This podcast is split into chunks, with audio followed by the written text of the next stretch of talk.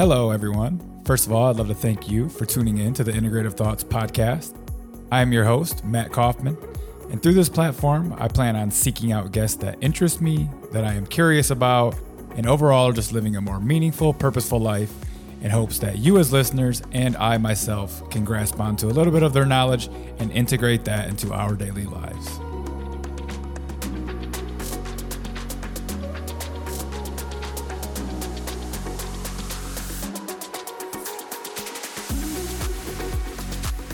Are you having trouble losing weight? Do you get extreme food cravings, especially at night? What about the inability to lose weight even when you cut calories and do a lot of exercise? I know I fell into this category for pretty much most of my life. It's actually probably not even your fault. You most likely have what's called leptin resistance. Leptin is actually a hormone made by the fat cells that regulates food intake and energy expenditure by communicating with the brain. The more fat you have, the more negative leptin messages are actually being sent to your brain. This creates what's called leptin resistance and is going to sabotage all dieting efforts and causes food cravings even when you have enough fat stored. Introducing Zenith. This is an all new, completely natural formula that gently decreases leptin levels to restore accurate communication between fat cells in the brain. Zenith contains zero harmful stimulants. It's made of all natural polysaccharides and cetylated fatty acids, very safe for long term weight loss plans, and it is made in the USA.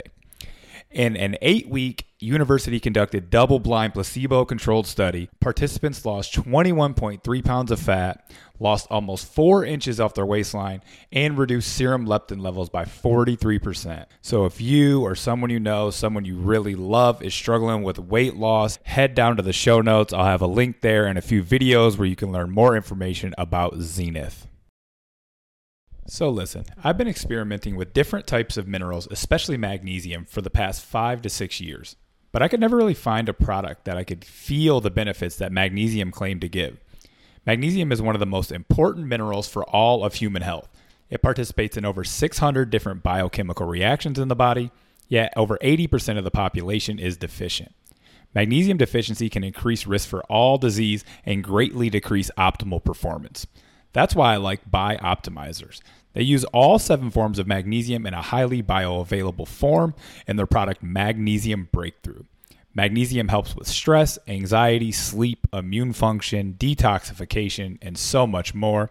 If you want to try out this product, head over to Bioptimizers and use code Integrative Thoughts 10 to receive a 10% discount on their amazing product, Mag Breakthrough.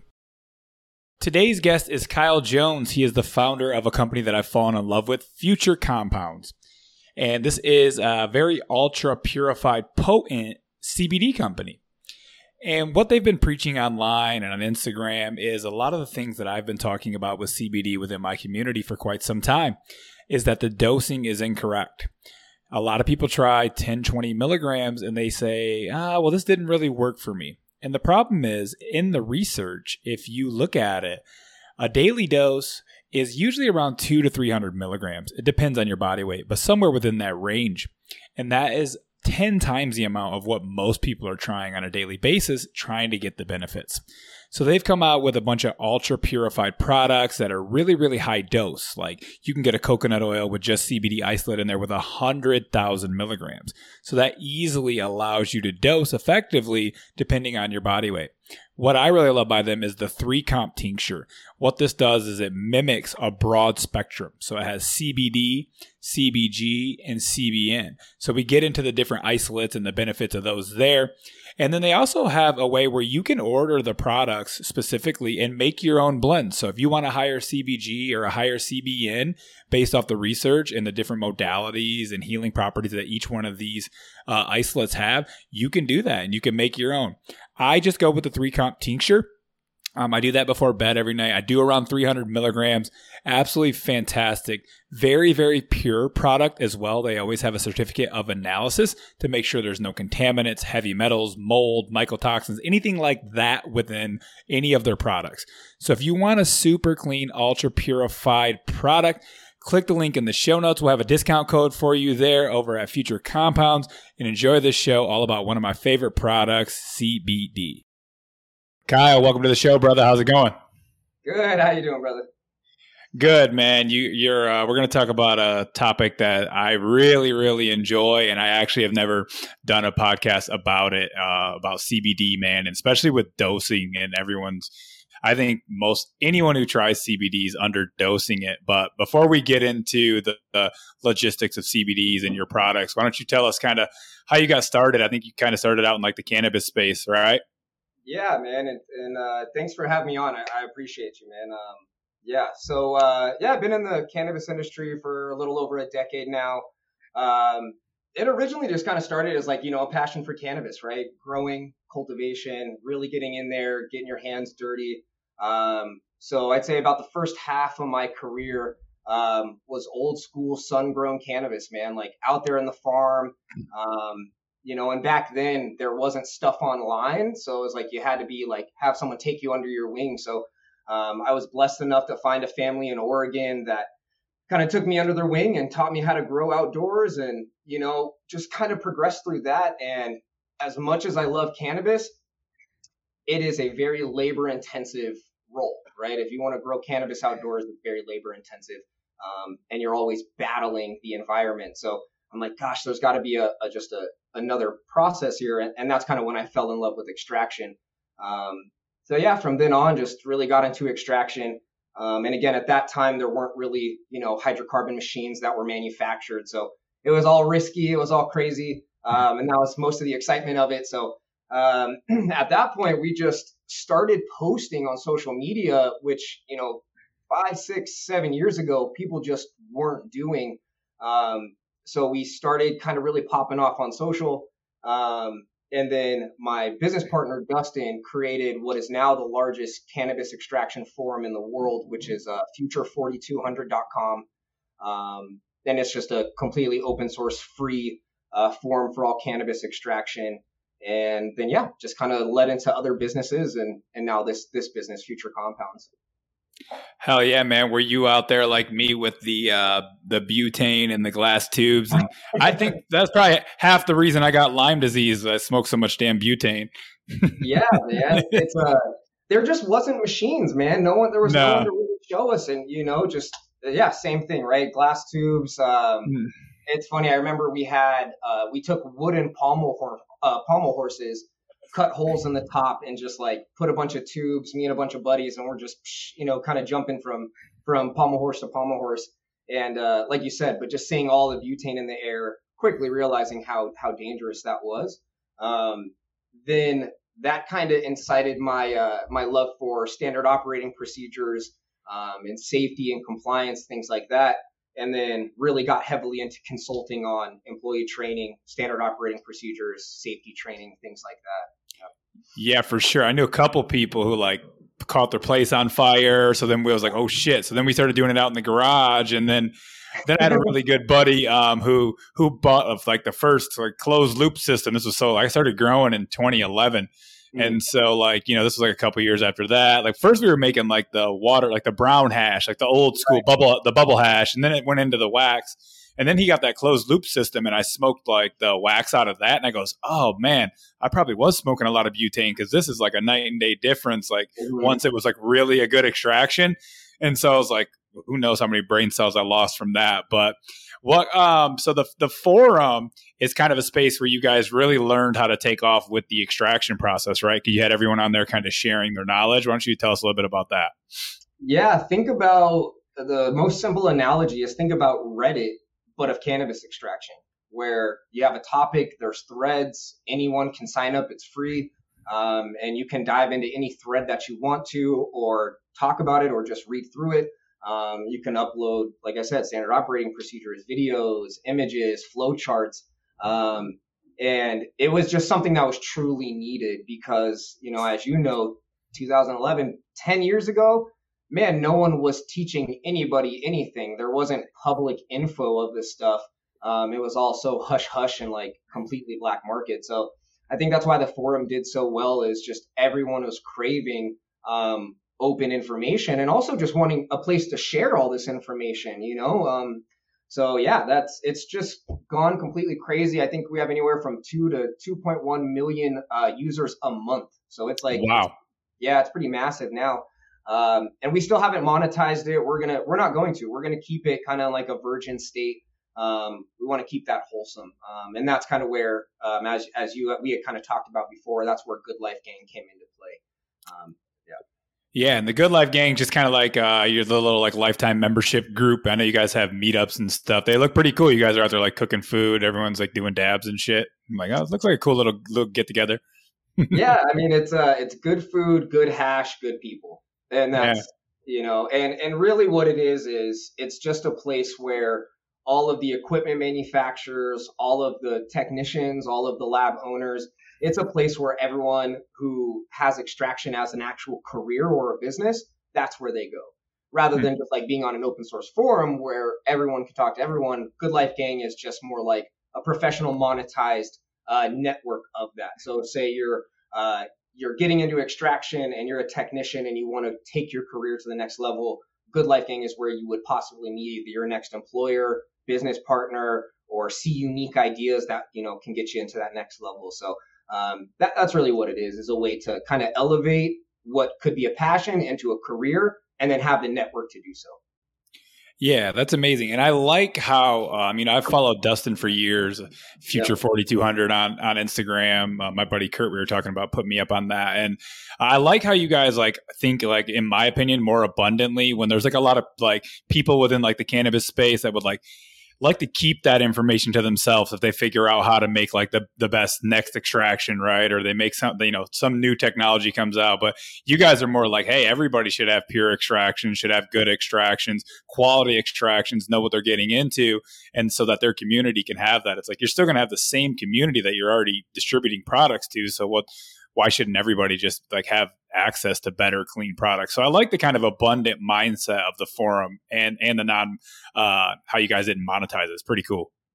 Thank you. I mean, you know, it's I, we equate. We've always it's so weird because we've just always thought that way, where it's like, man, just share, right? Share and and spread the information, and that's how things like, you know, again, our motto for for most of the those businesses is level up together, and uh, it's like we've all experienced this where you try and progress and then you'll hit a roadblock. And it's normally like greed based or there's a money problem or someone who wants like more credibility for themselves. And it's like it just goes against everything that like feels natural which is just grow and learn. Um, and it's the same philosophy i take into all my businesses where it's like you just do something good and you do it with good intentions. Well money is just a byproduct of that you know? So money is always yeah, you have to think about it, but money is made when things are natural and on point and people are there to share an experience. It's like, it's, I don't know, for me, it just seems like the easier way to go through your day and life and find like peace and happiness while being successful. So it just seemed like the way to do all of this. So. Yeah, I mean, it's simple entrepreneur etiquette, right? You just provide value to the market. Now people are more drawn into what you provide from someone else, even though you are open sourcing all the information. People are bought into you. They put trust in you. They like your values and your ethics. So they go to you over someone else or someone that you trust. So it's like, yeah, you could keep the information to yourself or you could build trust within the community and that'll go further in the long run, anyways. A hundred percent, and you nailed it. it. It's so interesting because when you put something out there with a good intention, like for example, if we put SOPs out there, like you said, everyone initially said that's stupid, don't do that, don't share that information, and you know those were the greedy people. We did it anyways, and like you said, without being surprised, we became an authority in the space, and like you said, people respected the ethics and then, hey, if there is intellectual property that someone needs to keep, they respect that there's a value to it and there's a reason because we share everything else. So if there is something that's truly intellectual property, they'll respect that, just like I would respect that with you, right? I know you come from good intent. I know you're here to help educate. So if you tell me you have something that's intellectual property, well, then I know that that's a true purpose, right? And then now I hope that you do well in that, right? Mm-hmm. So it, it just kind of helps bring all that to more of a we'll just truly call it transparency, right? Yeah, then that's the goal. Like, be mostly transparent, but every once in like you know, even these formulators of supplements and stuff, if they have some new groundbreaking something, they go for a patent first, and then they go promote it, right? So there's going to be certain times where something's got to stay under the wraps for a minute or something. But for the most part, if something can be open source, that's the best way to go about it. I think, at least. Well, and we're talking about extraction. You know, we've been extracting oils like for centuries, right? They've been Been making, you know, beer and alcohols and extracting essential oils. It's like it's not anything new, um, just in the general sense, right? We're talking about extraction and refinement. How do we get our water every day? It's refining. It's like they're all very simple chemistry processes, uh, very simple industrial processes. So to like act like it, it's so funny to hear people talk about intellectual property in the cannabis space because it's like very rarely is it truly intellectual property. It's like most of the stuff's already been done just in another section of business. Let's say alcohol, right? So. Mm. Yeah, I mean, I extract my coffee beans every single morning. So, case in point. Yep. Exactly. So, I mean, pretty much ninety percent of the population does some form of extraction with coffee and tea a couple times a day. So, I think everyone's like, you know, we're all in all in the business of extraction somehow, some way for our benefit. Uh, cool. So I know you kind of said you. I don't know if you want to talk about it, but you kind of got to the point where you kind of switched over to CBD. Mostly, you kind of talked about THC wasn't agreeing with you, and after a long, like decade or so, little under of smoking pretty heavily, I felt the same way. What was your experience with THC kind of not resonating with you anymore? Yeah, it's you know it's super unique. I've always heard that you know you're if you do have allergies genetically you'll really start to experience those allergies super heavily as you get later into your 20s and earlier into your 30s. At least from a male perspective, that's what I've heard. Um, and my father has super bad allergies. And um, when I was growing, I'd say maybe five, six years ago, my skin had just started to hate being touched with resin. I would rock, walk through our fields and like, dude, not even realize it and just be broken out in hives. I mean, like my body is having a full allergic reaction. And then I remember um, our whole team. We had I had a team of eight guys on that one property. We were all like dying on the floor, can't breathe, we're wheezing, um, and just realizing it was all allergies to a specific pollen or terpene that was in that cannabis.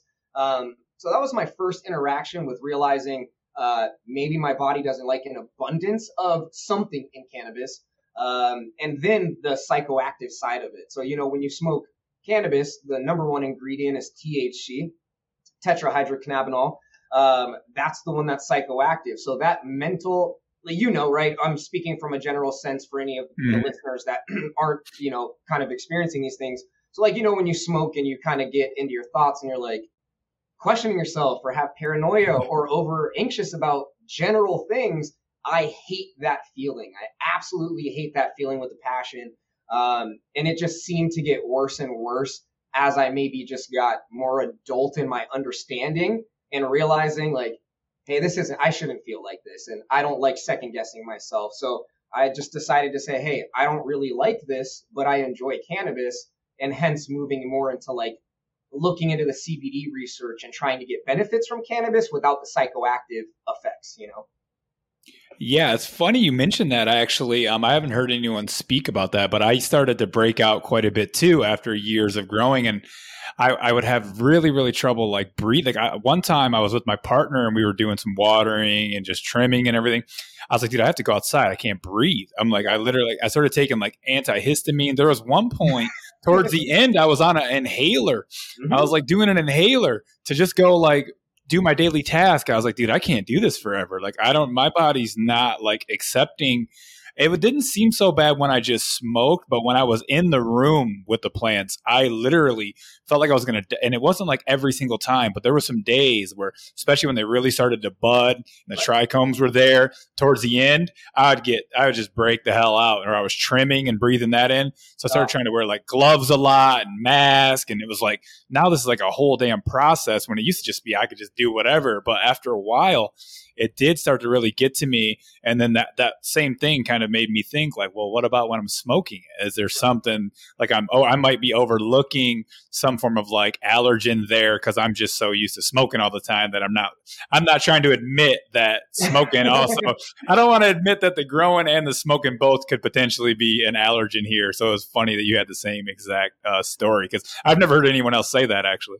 Yeah, no, it, it's exactly as you said. My whole team, we we all went to doctors, like eight eight dudes. You know, I'm talking big buff, you know, mountain guys that could lift a, a tree. Um, walking into the doctors defeated, like hives, can't breathe, and yeah, we ended up going on, like you said, antihistamines and inhalers. We stayed off the property for about two weeks. It took that long, and then finally was like, we're okay. We went back to work, and it happened right again, and we're like, all right, it's the plants. Um, and yeah, and like you said, certain times, whether it's budding, whether it's like the trichomes and the resin or the terpenes, I still don't know exactly. But if I right now went to like say I went into the trim department of a licensed facility and started to actually work there in a matter of a few days, I would need to quit. My body just is not okay with it. That's so interesting because I felt that same way, and I was like, dude, I just cannot keep up doing this forever. But it's crazy because that's like that was the life that I had built for years, and and it slowly got worse and worse. And I'm like, but I can't keep taking all these antihistamines and inhalers and everything too. And then the market kind of got flooded and I shut my dispensary dispensary down and I was like, I don't know, like I felt like if you weren't like some millionaire, you weren't going to make it. At least in Michigan, I know it's different regionally, but that's kind of how I and then when I quit, I kind of fell in love with CBD as well. I wish I would have switched instantly. I kind of just cold turkey the THC and then later got into CBD and I was like, "Oh man, I wish I would have just literally jumped from one to the other. Probably would have been a lot easier." Um, so did you just kind of wean yourself off of THC with CBD? No, I um, I started to have those similar allergic reactions. Um, went to extraction. Um, that made things easier because we are in full lab gear.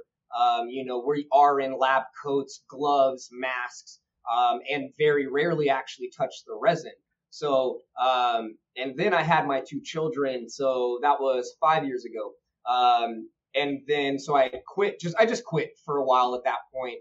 Um, and then every time I smoked again, just anxious. You know, again, not like a full blown allergic reaction when I smoked, but it did feel like um, agitation, right? Like my lungs are agitated. You know, I'm I'm stuffy, things like that. So uh, no, I I just went kind of cold turkey on THC. Um, and then, but I was still in the industry, right? I'm still, it's still my career, like you said, still my career.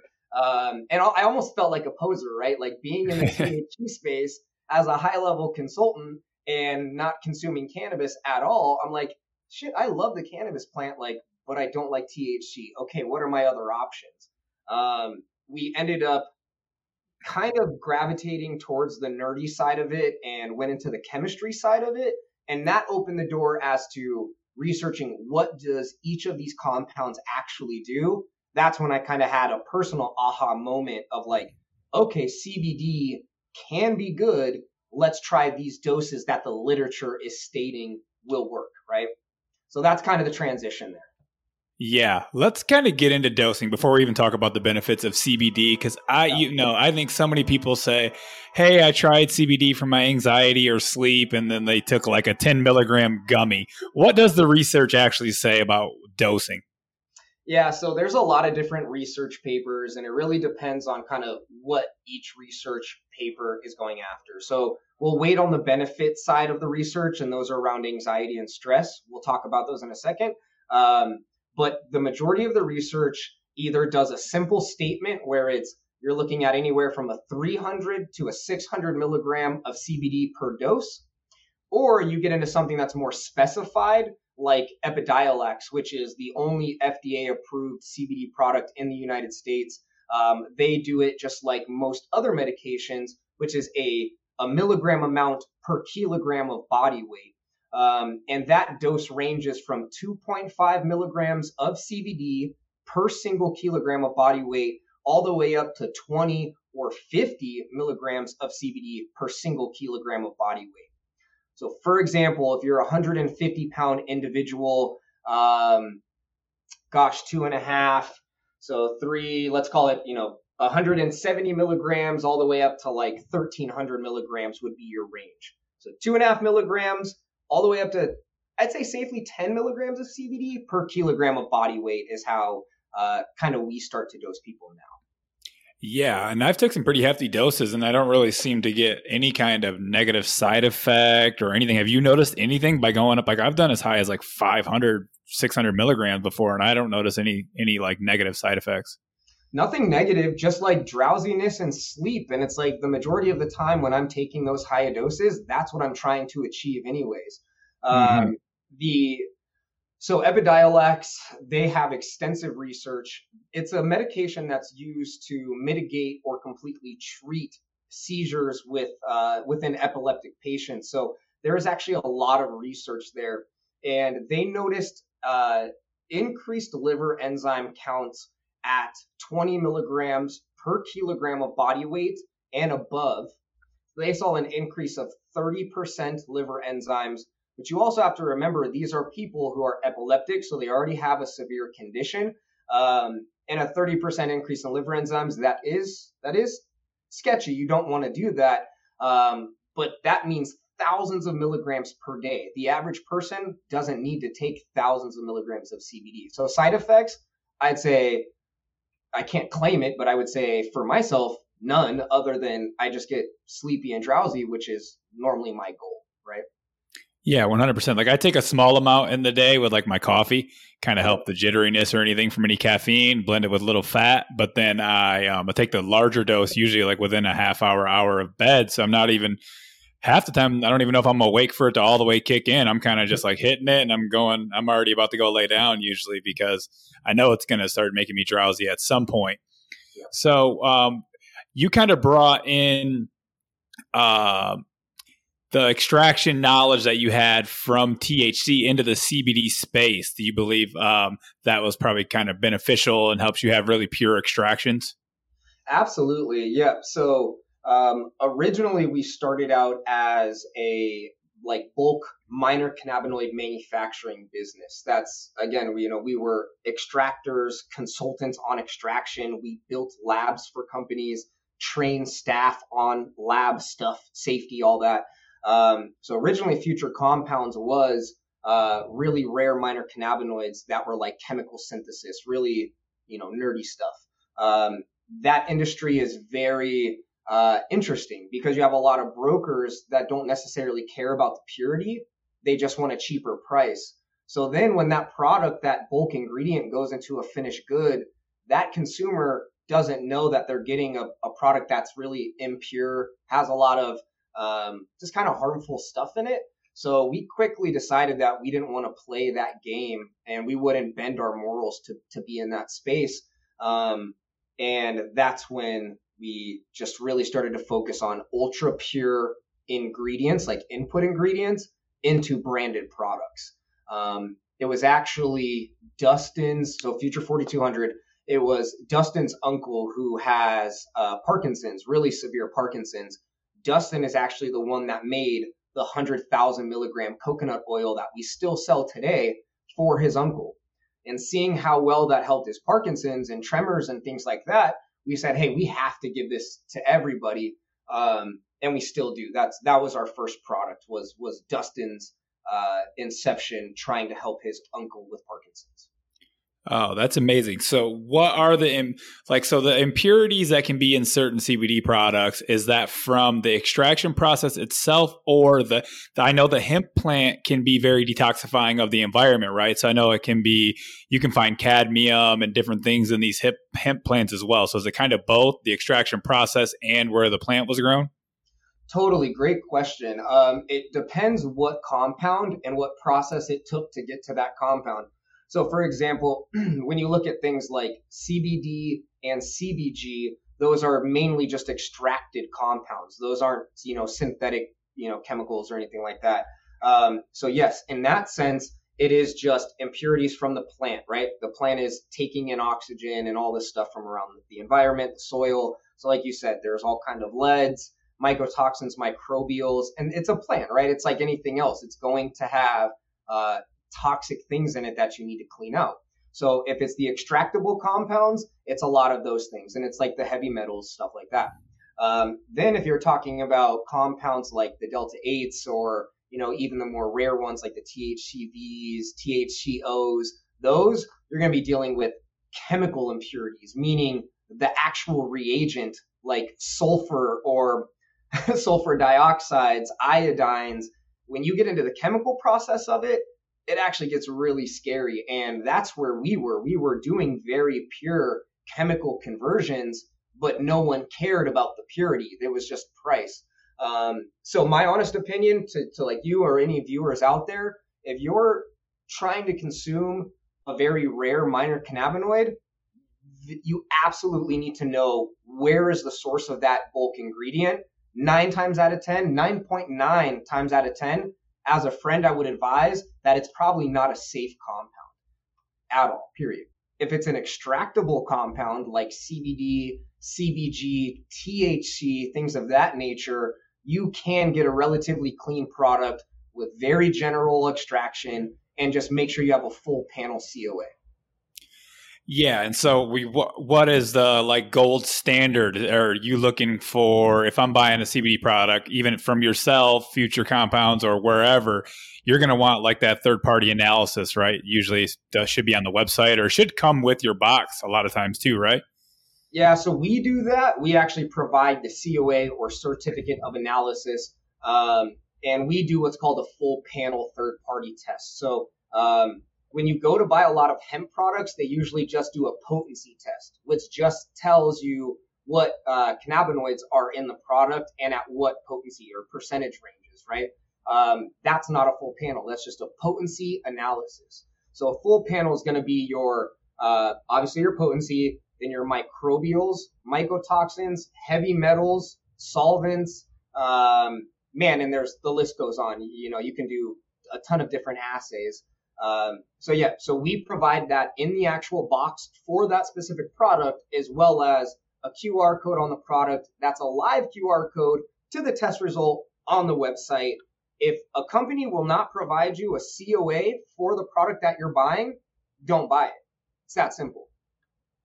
Yeah, I, I, agree because I um I think I've even heard like they'll use hemp to kind of clean up hazardous waste sometimes, right? If there's like nuclear spills and stuff like that, like hemp's that potent of a detoxifier, so you really really have to know like where or at least have that COA so that you can have a little bit of you know safety within you. Like okay, you, yeah, you might be sleeping better, but if you're toxifying yourself with cadmium and lead, like in the long run, you're going to be fucked. So really, you want to figure that out. And so when you are sourcing, I thought I heard you in another podcast talking about you guys have specific farms that you know how they grow the plant, right? So you kind of know the environment of the sourcing. Correct. Yep. So we work with anywhere from 20 to 30 farmers. Unfortunately, they come and go because it's such a difficult industry. Um, it's like it's like Bitcoin. It's extremely volatile. Like you've you've been in the industry. The market goes up, the market goes down. Um, so we work with farmers and we just do like a general integrity test with those people. Like it's like if you and I are going to do business, we're going to sit down and have a conversation. I'm going to understand if I respect your way of doing business, um, or if I need to watch out for things and I, I need to ask you to follow X, Y, and Z to be part of our group kind of thing. So we work very closely with the farmers and then um, all of our extraction processes we go what we would like to call the extra mile of refinement. That's why when you go onto our website or hear us talk about our isolate, we call it ultra refined isolate. That's not just like a marketing term. We do extra two steps of refinement, which is chromatography. So chromatography is simply just a very precise way to strip, remove, and separate different compounds within a solution. So for our products, most companies just do standard extraction, standard filtration, and that still produces a 99% potency or purity. But remember, when we're talking about a full panel, there's all those other things, like you said, lead, cadmium, mic- microbials. There's so many other things. That's where the chromatography allows us to truly pull all of those out, keep the clean product, and then provide a truly ultra refined product. Now that is more expensive for us to create, but in our in our like perspective, it's not even a question. We want to make as close to a medicinal uh, like use case product as we can, and that's why we do it. Yeah, that's amazing. That's literally like the biggest deal, I think. Well, that people overlook it, they don't realize it. You know, that's why I wanted to bring that part up as far as the environmental factors and then also the different solvents or whatever you're using in extraction. But you guys even go the extra mile.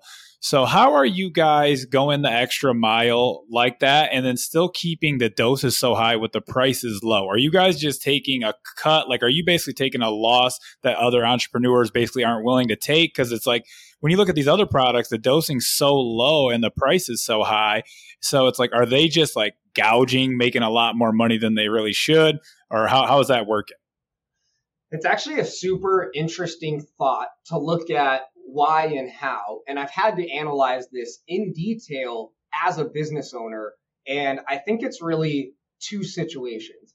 Um, well, first, number one, CBD is really cheap. Like the biomass is cheap the extraction equipment. We, you know, we have great resources for all that. Long story short, CBD is cheap. So you can provide a high dose of CBD for an absolute affordable price 100%. So for a company to say that that's not possible, that's bullshit. Now, if you start to increase costs like we do, you have to be very cautious with things like manufacturing. So, like you said, my simple answers are we have, we came into the game knowing and starting square one, knowing we needed to provide high doses at higher purity and then craft our business around that. So I have a small team. Our extractions are partnerships, right? I didn't go dump five million into a into an extraction facility. Those are partnerships, um, and we just built a business that could handle that smaller of a margin, right? Where so many companies started five years ago in the CBD space, they built a brand on 10, 20 milligrams a dose. Then they went and got marketers. Then they went and paid money for ads. Then they hired more staff. They built bigger businesses. And now they built businesses based on a profit margin that is there, but it's a low dose. We built a smaller profit margin based on a high dose, but we think we have room to keep growing, right? So it's really just comes down to that. We came in already with the understanding of how we needed to craft our business and kept crafting it that way, where I think most companies are kind of having an oh shit moment saying, damn, we didn't dose things properly, but we would have to fire half of our staff to bring the bottom line down to even try and sell products cheaper or put more in it, right? Um, so yeah, and then again, a lot is just ignorance as well, where you have a lot of people who start CBD companies without doing the research, and that's harmful, right? Now they're spreading information um, that may not be accurate, and there's a lot of that too. So it's it's a big circle of they don't know, or they've already built a business around kind of a bad business model, um, and yeah, just all that, man. Yeah, I figured there was probably it was probably multifaceted. I figured there was a little bit of greed, a little bit of like, hey, I'm already stuck in this business model. Some people don't really know much about CBD. They're kind of just like taking advantage of the hype, and the hype's for good reason. I love CBD. It's one of my favorite products that I keep at all times. And uh, when you sent me your guys' tincture, I thought it was amazing. So I wanted to dive into. Uh, I guess you have a few different products. Let's talk about the tincture that you sent me first, because that's what I've been using mostly um, why did you land on the specific cannabinoids that you used in like the three comp tincture? Because that's been my favorite. Yeah, great question. So um, we knew that we wanted to use isolated compounds. So isolate is just a pure powder. It's 99%. It's clean. Uh, we went that route for our bulk ingredients because, as we've talked about already, we wanted it to be ultra pure and a safe ingredient. So we knew if we wanted consistency that we would have to have an isolated compound. Um, so, with that being said, we know that there's a lot of value in full spectrum or utilizing multiple compounds from cannabis at once.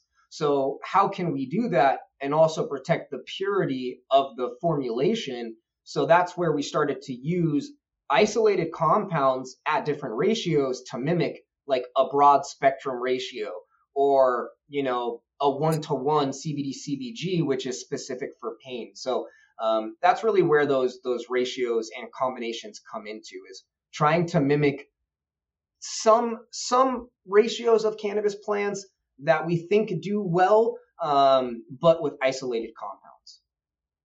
Interesting. So you did the ultrafine isolates, but then you still wanted to mimic like what a broad spectrum would be without having the THC.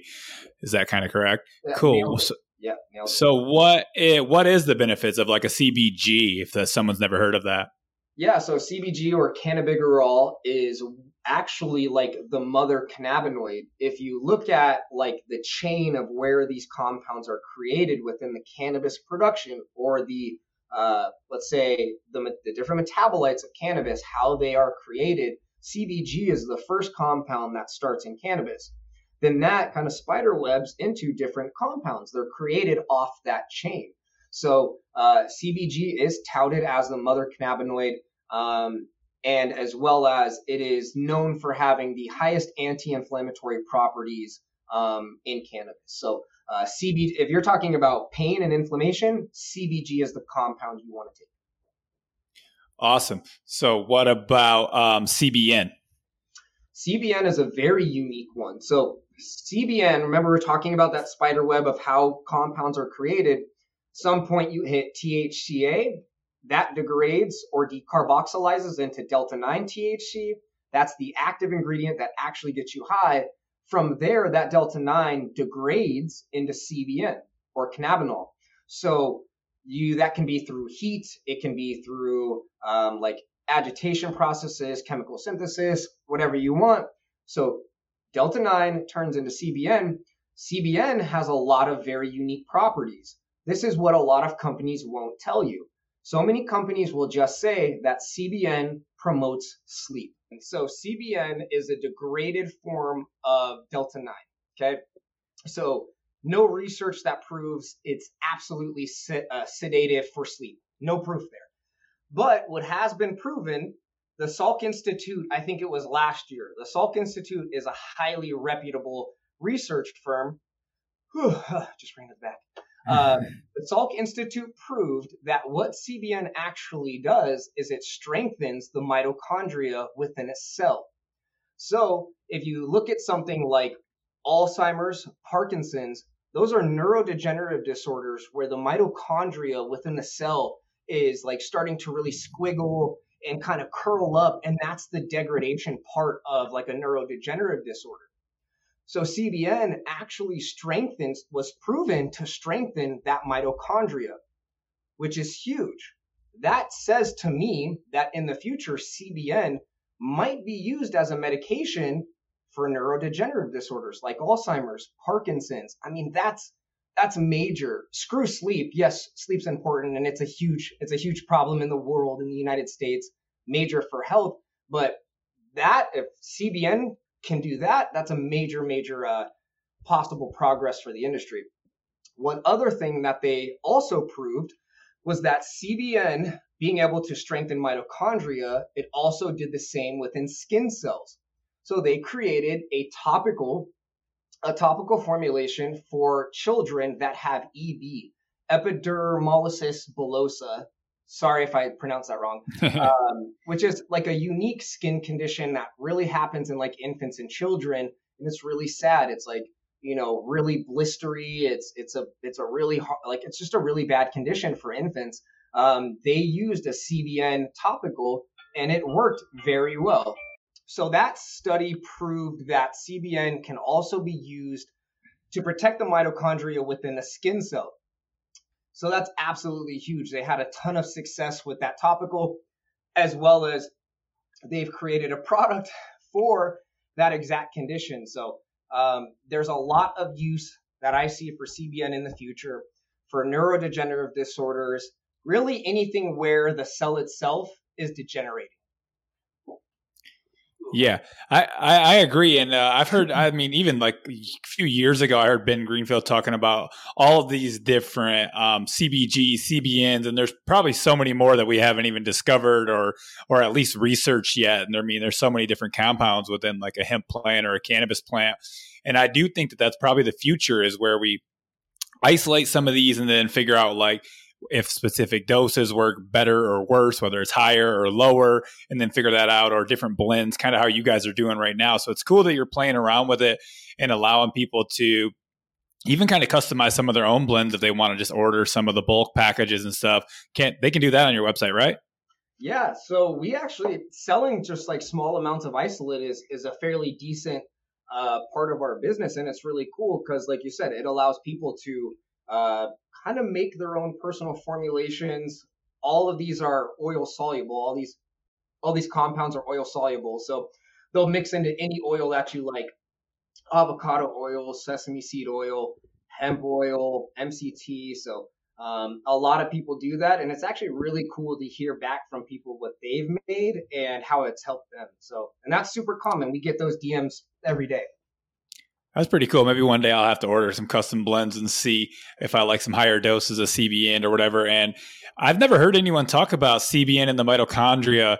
That's actually very fascinating because I do believe that uh, like mitochondrial deficiency is kind of at the base of like all disease. And I'm not really into diagnosis. I've overcame Lyme disease. I'm almost pretty much like almost back to 100%. I feel like and that took years and years of investigating. And then as I come around to it, I, I believe it's mostly like heavy metal toxicity, hidden infections, and then um, what happens is that that stuff shuts down cellular function. Mitochondria being a big part in the electron transport chain, all the complexes there. So I like different things like uh, methylene blue. I take some carbon sixty, uh, different zeolites and detox supplements. I'm big into minerals and mineral balancing, but hmm what all that stuff does is it helps to uh, you know get get a lot of the toxins out because those are in the way. And then I do like PEMF mat because that's like a workout for your cells and mitochondria. That's been a big help. And uh, ozone things. All these things are kind of based around um, like you know boosting up energy because once you become so toxic is it's my opinion at least that's where disease starts. You start to get more and more toxic, the toxicity, the cells shut down. And then from there, you just build up even more toxins because, you know, the liver starts to be backed up. The organs can't function as good as possible. You might be eating like shit still, you know, if you haven't changed your diet up. And so there's just so many toxins in the food system, not just hemp products, you know, that we're just getting bombarded with. You're spraying air freshener in your house or whatever, breathing chemicals in. And people don't realize like how bad it is. And then these little microtoxins just build up over time. And then one day you wake up like me and you go, I can't even remember if I locked the door, like where my keys are. Like, you know, I just had such bad short term memory loss. It was like fucking insane. And I was like a person like all through school, I could just like sleep through class, still get an A type of like, you know, like, you know, memory kind of came easy to me. And then I,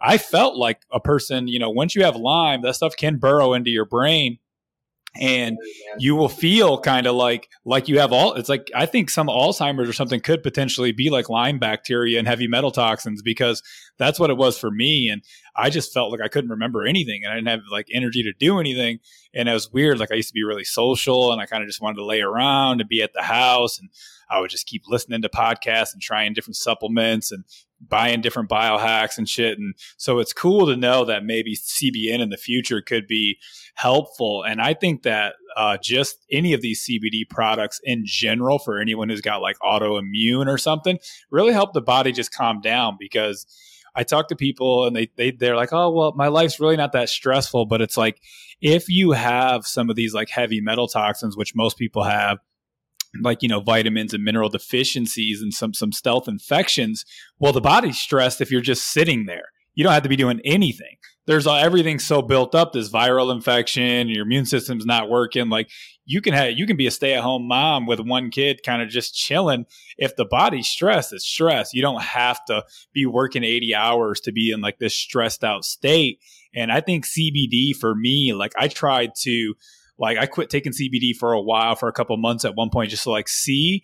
And then I started taking it again, and I was like, man, fuck that! Like I feel way better. Like all of like this, the the neuroinflammation I had from the Lyme, even after I kind of eradicated the Lyme, I still had to do some detoxing, and you know, just because you get rid of the Lyme and the bacteria if your if your like nervous system's been in that type of state for years it's not just going to bounce back in one day. There's just definitely some rebalancing to go on. And I think CBD and these kind of products have were probably some of the most critical to just help sleep. Like I was getting poor sleep, kind of tossing and turning. No matter, I do all the sleep hacks in the world, like a million, you know, eye mask and blackout curtains and melatonin. And I was just like trying everything just to get a good night's sleep. And I think CBD just at a higher dose was probably one of the most important things that I included in my in my healing journey personally. That's really cool, man. And it's it's like you said, health is such a multi-pronged approach. There's no it's it sucks that like in American society we're so uh used to this concept that we can go to the doctor and take one pill and our life's going to be fine. When it comes to health, there are there's just so much. Like you said, sleep. Okay, just being if even if CBD doesn't do anything magical, it doesn't heal you, but just helps you get to sleep. That is just one crucial step in the chain of health. Good sleep equals the possibility for having good energy to fix your diet or to go to the gym. It's there is just so that's how I look at it is CBD is not a, a, a a one and done. It is part of your now health routine that you have implemented and you have identified what works for you. That's why we have like those three formulas. That's why we also have the isolate. So you can decide where do you want to put this into your routine. We kind of help guide what we think it could help with and where you could start. But like you said, with you with Lyme, it might have been better to go a CBN heavy formulation who knows, right? We don't know. Um, but it's like again, back to the point is is there is absolutely a use case for CBD, CBG, all of these compounds in life when you're talking about health. One of the best examples I can give is almost every disease state, small or large, is always accompanied with inflammation. Even if it's just allergies in your lungs, things like that, everything is inflamed your body is upset, and that comes down to every disease state is normally accompanied with inflammation. CBD, CBG, CBN, all of these compounds have been proven to be analgesic, which is a reduction in inflammation. It's like, you know, just to have it. For example, I take vitamin C every morning. As a supplement, I, I make sure I supplement vitamin C because I know I don't get enough from all the foods that I eat. CBD can be thought about the exact same.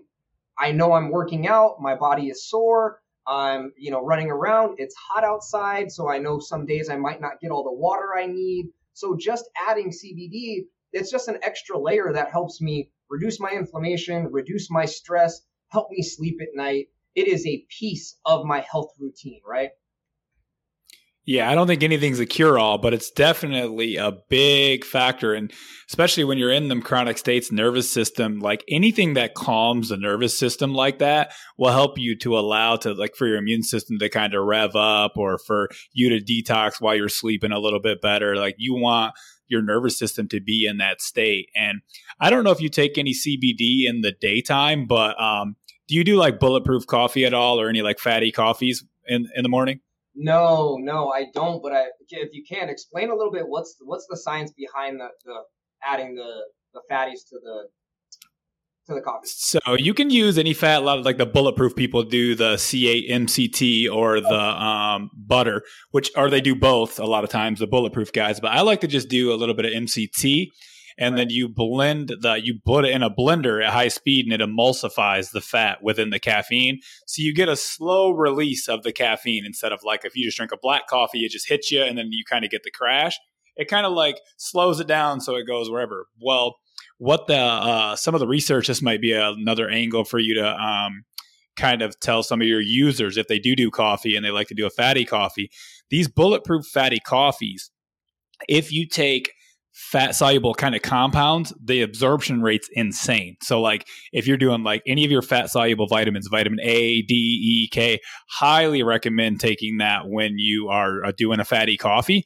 And then CBD, if I'm not mistaken, don't quote me on the exact numbers, but I believe that the science said 200% absorption rate, I believe. So, like, you can take the smallest, like, a, I, I put like a couple drops of your tincture wow, in my proof coffee, and you will get a dramatic like you'll absorb that so rapidly compared to if you took it alone that you'll like try it out put some little mct yeah. or you can if you got butter laying around the house or heavy cream but you got to put it in the blender so you emulsify a couple drops in there you'll you'll feel completely different had you not put them a couple drops in there just because the absorption rate from that fatty coffee is so insane yeah no they're you know the cannabinoids are lipophilic they're they're oil soluble they want mm-hmm.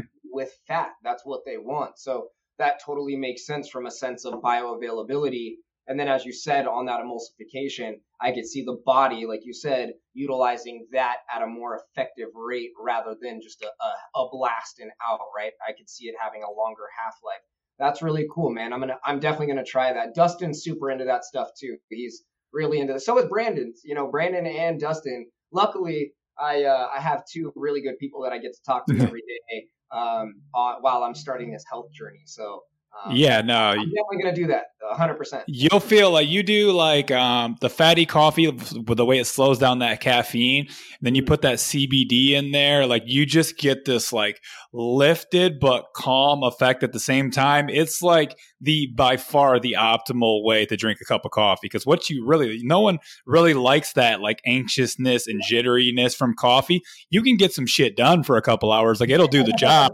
Like it'll do what it's supposed to do, but why not just like I mean MCT oil, uh, the C8 can be a little expensive, but you know most people have butter around the house. Put a little butter in there, um, a few drops of that CBD.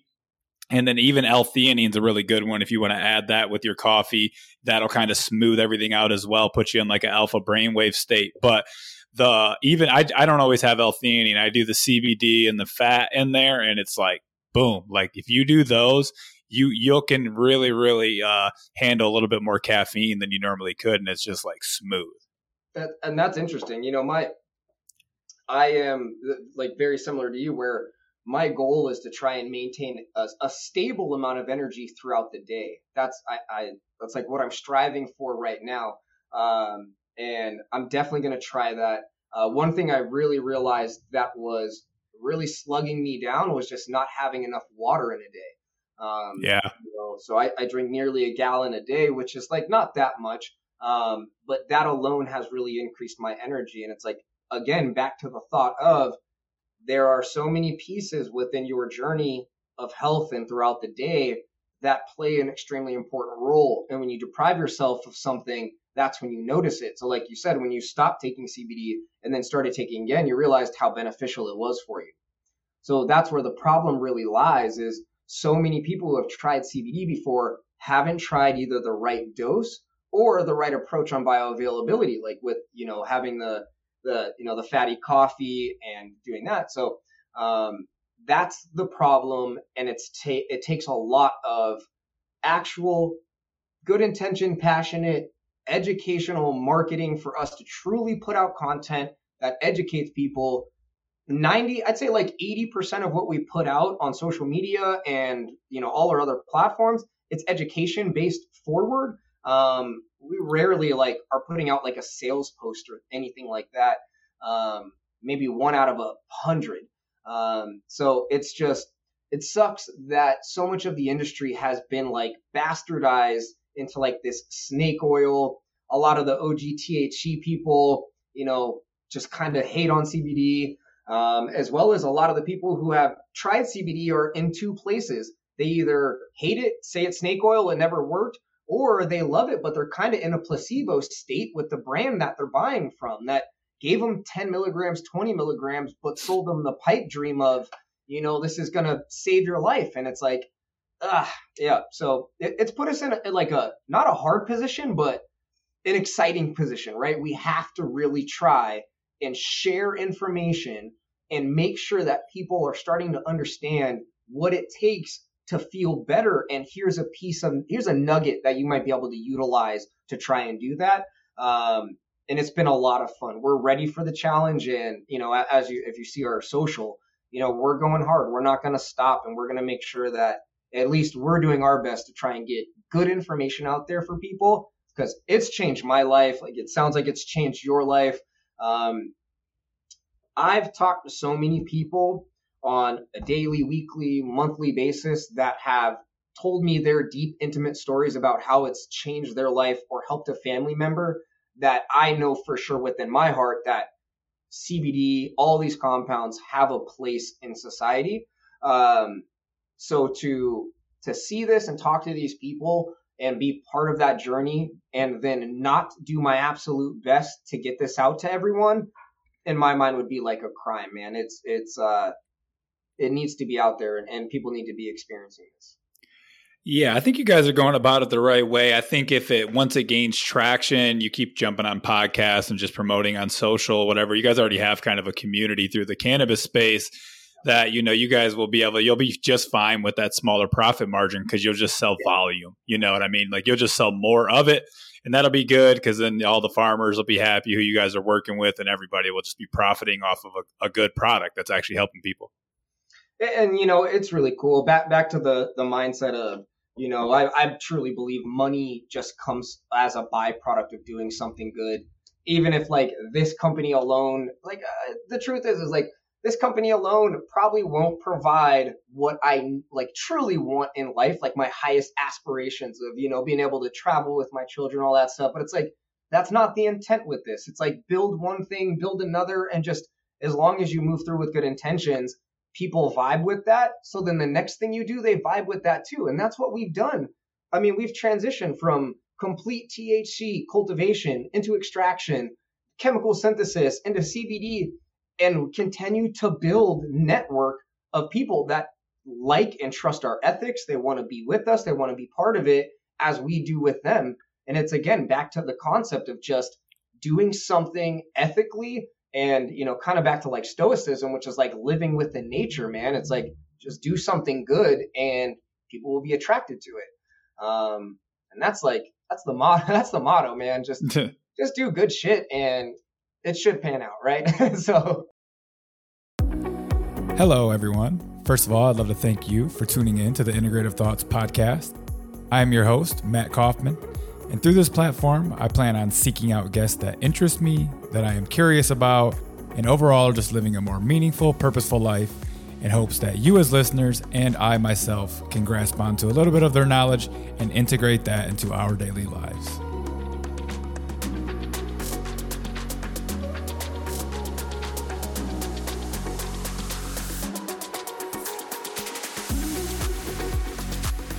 It will. It definitely will. I think it always does. Sometimes it's the harder. It's the you know the road less traveled. So sometimes it's a little bit more of a grind. But I think once it gains traction and people really vibe with it, which shouldn't be too hard for you guys, like I said, with the community you've already built. But I think you'll just end up selling like more volume and you'll make less, but it'll be it'll be great and it'll be actually be a clean product people can enjoy, hundred percent. It's been it's funny that actually it reminds me of like so you know we've we've gone into some retail locations. The majority of our business is direct to consumer. So, you know, people just ordering from our website um, or people that we know directly or word of mouth. Um, so I remember when, uh, I don't know, maybe like mid last year, um, we worked with Texas A&M University, like really closely. Um, and we were like, okay, let's go to retail locations in Texas, like CBD stores in Texas, and let's try and put our products out there and see if they'll be, you know, receptive to it. Um, Texas, thank God, everyone was kind of really honest with us, and they said, "Hey, Kyle, your product is great. It's effective. It's affordable." And they said, "But that's the problem. I can't put your 25,000 milligram tincture for 120 bucks next to my 1500 milligram tincture. That's 120 bucks. You're going to eat my entire sales here." So um, that's when we kind of realized, like, we're it's we're in a unique position where we know we have something extremely valuable that works in the traditional style of selling a CBD product, which is like a smoke shop, a CBD store, a gas station. That's not going to work for us. Um, mm. It's not necessarily where we want our products placed either. So um, we have to get really creative and do cool stuff, and that's where you see us on social. Um, collaborating with you know really cool influencers that we actually respect and trust. It's not just a uh, money marketing thing. So um, that's why when you brought up before the podcast the uh, the personalized uh, like routine that you could purchase, what was it? Um, the nootropics. The nootropics, right? So like so we we have to get creative like that But again, that's like what I love about the challenge. That's why we liked the THC industry in the beginning, right? It was it's risky, it's the it's the road less traveled. And in this day and age, CBD is legal and it's accepted, but we can't do paid ads on social media. I can't, you know, go put this in Walmart. You know, I mean, I can, but it's all very hard, right? So um, I like the challenge of saying it's not going to be easy. And it also puts us in a really unique place where all of the big dogs, like let's say companies with billions of dollars that could just build a brand and copy us tomorrow, right? They could. Someone could copy us tomorrow, no problem.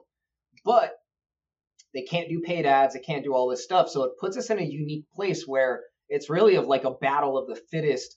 Um, and that's where we think just genuine educational content is is what's going to win is truly sharing and helping people get to that next state um, and that's where you know we're, we're already succeeding and I'm, I'm really proud of the team and, and proud of the community that that's been built around it yeah, as you bring that up, I didn't really think about how it actually it sounds like yeah, maybe it's harder on one end, but it also levels the playing field, right? Cuz usually the big corporations, they just get funding from somebody, they start dumping millions into ads and they're in every Walmart or every whatever, you know, smoke shop and then they just beat out the little guy with the good intentions a lot of times. So what you're saying is you can't really run ads and shit. So now it's like who's got the better information, who's yep. got the the coolest looking bottle. Like your guys' product slick, it works, it's sexy. Like you guys really put some thought into it. I could tell. Thank you, man. Yeah. So you know, um, it's kind of funny because it's like you said, it levels the playing field. So we came into this with our life savings. We didn't go raise capital. We don't have investors. We united and said, we feel we want to do this. You guys, are you guys ready to take a chance together? Let's do this. So we did that, which is funny because when you start a business and you don't have funding and the capital is yours, you can't just go hire, right? Where most of these companies, if they need marketing, they go hire a marketing director. They pay that person a very handsome salary, and now it's hands off. That person is accountable for their role. We can't do that. We didn't have that kind of money. So we had to teach ourselves. So, like the packaging, I had to literally go download Adobe, learn Photoshop, learn Illustrator, learn Premiere Pro. You know, Brandon did the same thing with his video editing. It's like, it's just cool because when you come from a place of zero and you come from like a humble, non funded, private, small family business, you either have to learn these things yourself or you just get beat out. Um, so we've become very versatile in a very short amount of time. And again, back to the challenge, it's been a fucking blast, man. Um, and, and, it's cool. I'll give you an example. so um, we got to the point where we're, we're profitable now as of January. So two years, thank God, hallelujah. I'm almost was almost sleeping on the street. so, um, so, we're like, okay, we have a little bit, not a lot, but a little bit of money. Um, do we want to hire someone to help us with marketing? I took, it was nearly 60 meetings with marketers and they were all just blanket bullshit. It's like, give us $10,000 a month and we'll, we promise we'll make your company better. None of them could prove what they were doing. Um, and like what would be the ROI. It was just horrible. So, um, we decided that's when I actually came across and said, you know, that's when I, I found I'd already known Brandon, but that's when I said, I would much rather invest in, into unique um, talent like Brandon than just pay some shit company to kind of lie to me. So um, we're gonna keep going with this model of find the dopest person in a category, bring them into the family, and now the family's bigger. And we just want to keep going with that model until we've built something that's it can't no matter how much how many billions of dollars our competitor might have, you can't beat something that is a genuine brand that has a community. And that's what we're building here is, is a true valuable community of people that actually care rather than just marketing dollars and ad spend. Like it's, uh, yeah, I don't even want to compete with those people. Yeah, and I think I think it just resonates with people better in anyways, you know, as we've been kind of been talking this whole time, you're kind of got you're building the story, right? And then you, you're well spoken, well researched. Like you just keep jumping on these podcasts and stuff that'll build a little bit more of a, a spread or a community that you you know you didn't already have. And you know if you're now you're profitable, so it's a woo, little stress off your back. You can you can yeah. be like at least it's making money now, and then we'll figure out how to grow it. Right. The first problem is how to make your money back usually. So yeah. at least you're there. it, it, it's actually it was really exciting. Um, you know, I learned so much about myself. So did my team. We learned so much about ourselves going through, man, probably 50 times where you're driving into the lab saying, "I don't know if we're gonna make it today. I don't know if today is the last day that we keep the doors open." And then we look at the reviews on Trustpilot where someone's saying this is changing their life and it's like shit I, this can't be the last day. It can't be because these people need this. I need this. Um so yeah man it's like but that's the kind of those are the situations that build such strength and fortitude that if you build community based on that dude there's no way that it loses. Like as long as you build like that for eternity it's like man even if you lose you still learn. Like there's just constant progress. So um, that's the team that we're just going to con- continue to build. So I agree, man. It's just it's just go as is, and uh, exciting to see where it'll go. Yeah. Plus, I feel like that team that you're going to build over there, or I've already built or continue to build, they're just way more invested, right? Like you just pay someone 10 grand a month. They're, they don't really care. They're getting another 10 grand from some other company. And they're just like, you know, wash, rinse, repeat kind of thing, you know, like that's just like, you know, what they do. But when you have this like community who's all invested, you know, economically, financially, they've spent their time there that's going to pay off in the long run. And then you guys also have a good product, so that helps. Yeah, I mean, at this point, every member in the business holds equity. Period. Mm-hmm. We don't have a single employee.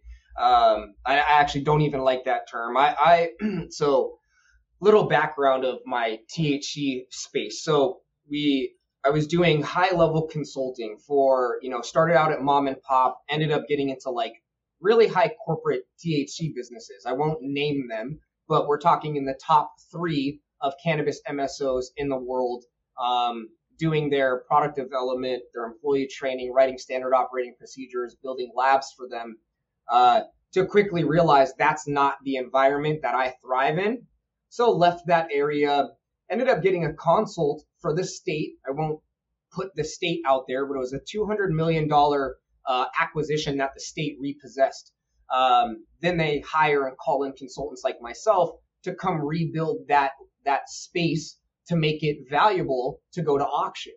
So I'm sitting here thinking, I'm like, cool, I'm playing with the big dogs. I'm gonna get big money. And hey, when it's like it doesn't happen. When does a consultant in cannabis get to work for the state? It was really a cool idea.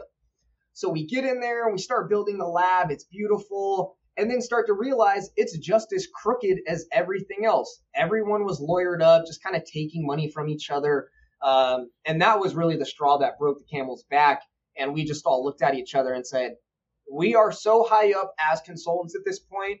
If we want to stay in this space, we either have to make products that are shitty and just from a dollar perspective, or we have to stay at high level corporate consultations that we don't care, that the people that we work with don't care about the end consumer. So again, going through that journey as well, it's like we had no option. We had to go make something ourselves so we could stick to our morals. So again, back to lining the story, it's like eh, eh, there's just so much to stick to and hold on to when something is built like that, man. And it's like that's our whole team. Our whole team thinks like that.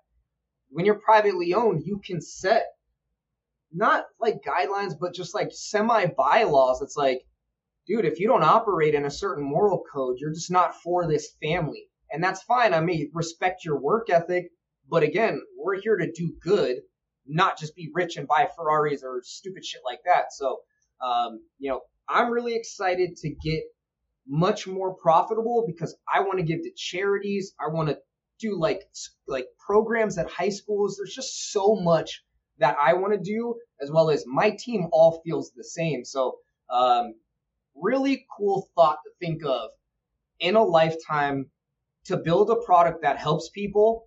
They now feel better in life to be able to make money to give back to a community of people, help children, and then sit at the end of the day and say, I feel okay with the decisions that I've made and I have efficacy in my integrity, it's like it has become such a blessing that I'll never stop, man. Never.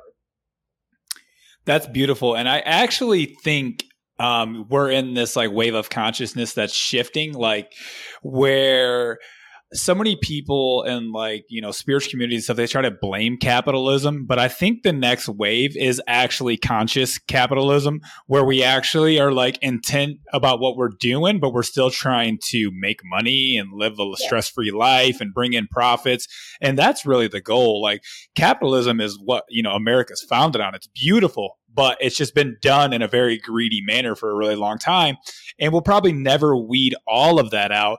But I think people are starting to shift. You can see it just like with consumerism, you know, like, you know, Dustin's into regenerative meat, probably has no problem selling that meat. People, I, I buy from White Oak Pastures, like people are no, no problem. I mean, White Oak Pastures is doing like 30 million a year in sales. So you can't tell me that there's not a shift in some form of consciousness when it comes to consumerism. And it's the same to be said in supplement companies. A lot of people are waking up to like, why would I buy this cheap magnesium on Amazon and it doesn't even work? I'll just spend more money on a, a better company like a Bioptimizers or someone else that's like got good consciousness behind them, good work ethic and values, and they actually the product actually works. So I think you guys are just like in the beginning of like this shift where where in our lifetime we're going to see a lot more money going to like grassroots businesses than we've ever seen before because people just used to blind just blindly I just go to Target. There wasn't as many options either. Now we just click of a button, I'll have your tincture at my house. So it's so much easier now too. And so it's like as as it becomes easier, it's more common, people get more options. Where these type of companies are going to shift the greedy corporations because they're going to have they're going to want to still make money. So it's like you're going to have to you got to spend your dollar with the right communities and the right corporations and you see the dollar shift. And uh, one thing it's like i don't care what you think about like transgender type of like the whole vibe. I don't care if people are transgender or what your thoughts are on it, but the whole Bud Light thing, I think is eye opening like uh, move for America. And it does, and you know, I don't care about the actually why they boycotted Bud Light and the transgender, whatever. You want to drink Bud Light or not, do your thing. But what I think it showed people is that you can shift a corporation. You can boycott these big companies if you want. Spend your dollars somewhere else. We're talking about beer here, so it's like kind of not in line with what we're talking about with health and everything. But I think what it is going to show people like, oh, we can shift where where these corporations go if we just give our dollars to somewhere else. Because the thing is, the corporations want the money at the end of the day. Do they really care about transgender people? Probably not. I don't think Bud Light gives a fuck. I think really they were just they thought it was going to be a good move for them that they were going to get more sales. And what happened is the the sales plummeted because people boycotted it because it's an all American beer and whatever the conservatives hated that it was on there. Whatever your thoughts are on that that's neither here nor there. I don't talk politics on here. It was just an example of how we shift with our dollar. And I always tell people like, you want to change America or capitalism, you quit spending your money with the bullshit companies. Yeah. Quit going to Walmart and giving them every dollar if you don't want greedy corporations. They don't pay their employees shit. They like to do a lot of part time work so that none of their employees have benefits and 401k. Like they do a lot of shady stuff so that they can keep the prices really low, which maybe if that's all you can afford, that's one thing.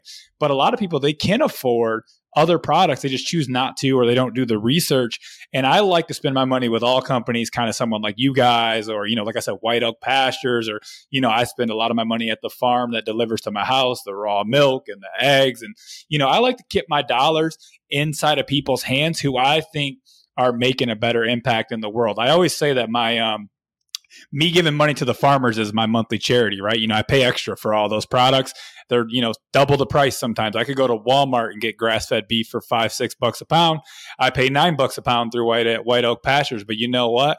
I trust my money with with White Oak Pastures or the farmer down the street or a company like yours more than I just trust the CBD at the gas station or to be in back into Walmart's pocket. And I think that's how we make shifts. Uh, that's you know I actually haven't thought of it in that sense. Whether you agree or disagree with what Bud Light did, that is still a very valid point. Is that societal changes can shift how a corporate entity chooses to let's say transition, right? no pun intended. Um, um, so um, that's actually a really interesting concept, and I agree, man. Like, let's be real. We all need money, and that's the truth. If you don't have money, you know that that's a true statement because you're fucking stressed. Life is hard. It is scary. We've all been there, and if you haven't been there, you're blessed. You should be absolutely grateful that you haven't had to worry. Am I going to eat tomorrow? You know, is my family member going to make it? It didn't really hit me until I had children. Once I had children, I realized I can't fail. It's not like if you don't have oh, if you don't have children, sky's the limit. Go for everything. Try anything you can possibly do because you could fail flat on your face, be absolutely at zero, and as long as you can wake up and think the next day, you're going to be okay. You can fall from zero and pick back up. With kids, that's a much scarier thing. When that like really finally clicked in my brain, it was like, oh shit. Okay, I can take risks, but I have to be extremely calculated, and money is absolutely important. If I fail to make an income, my children don't get schooling. My son, my youngest son, I don't talk about this much. My youngest son has a major heart condition. He has a bicuspid valve. Eventually, he'll need a major heart surgery.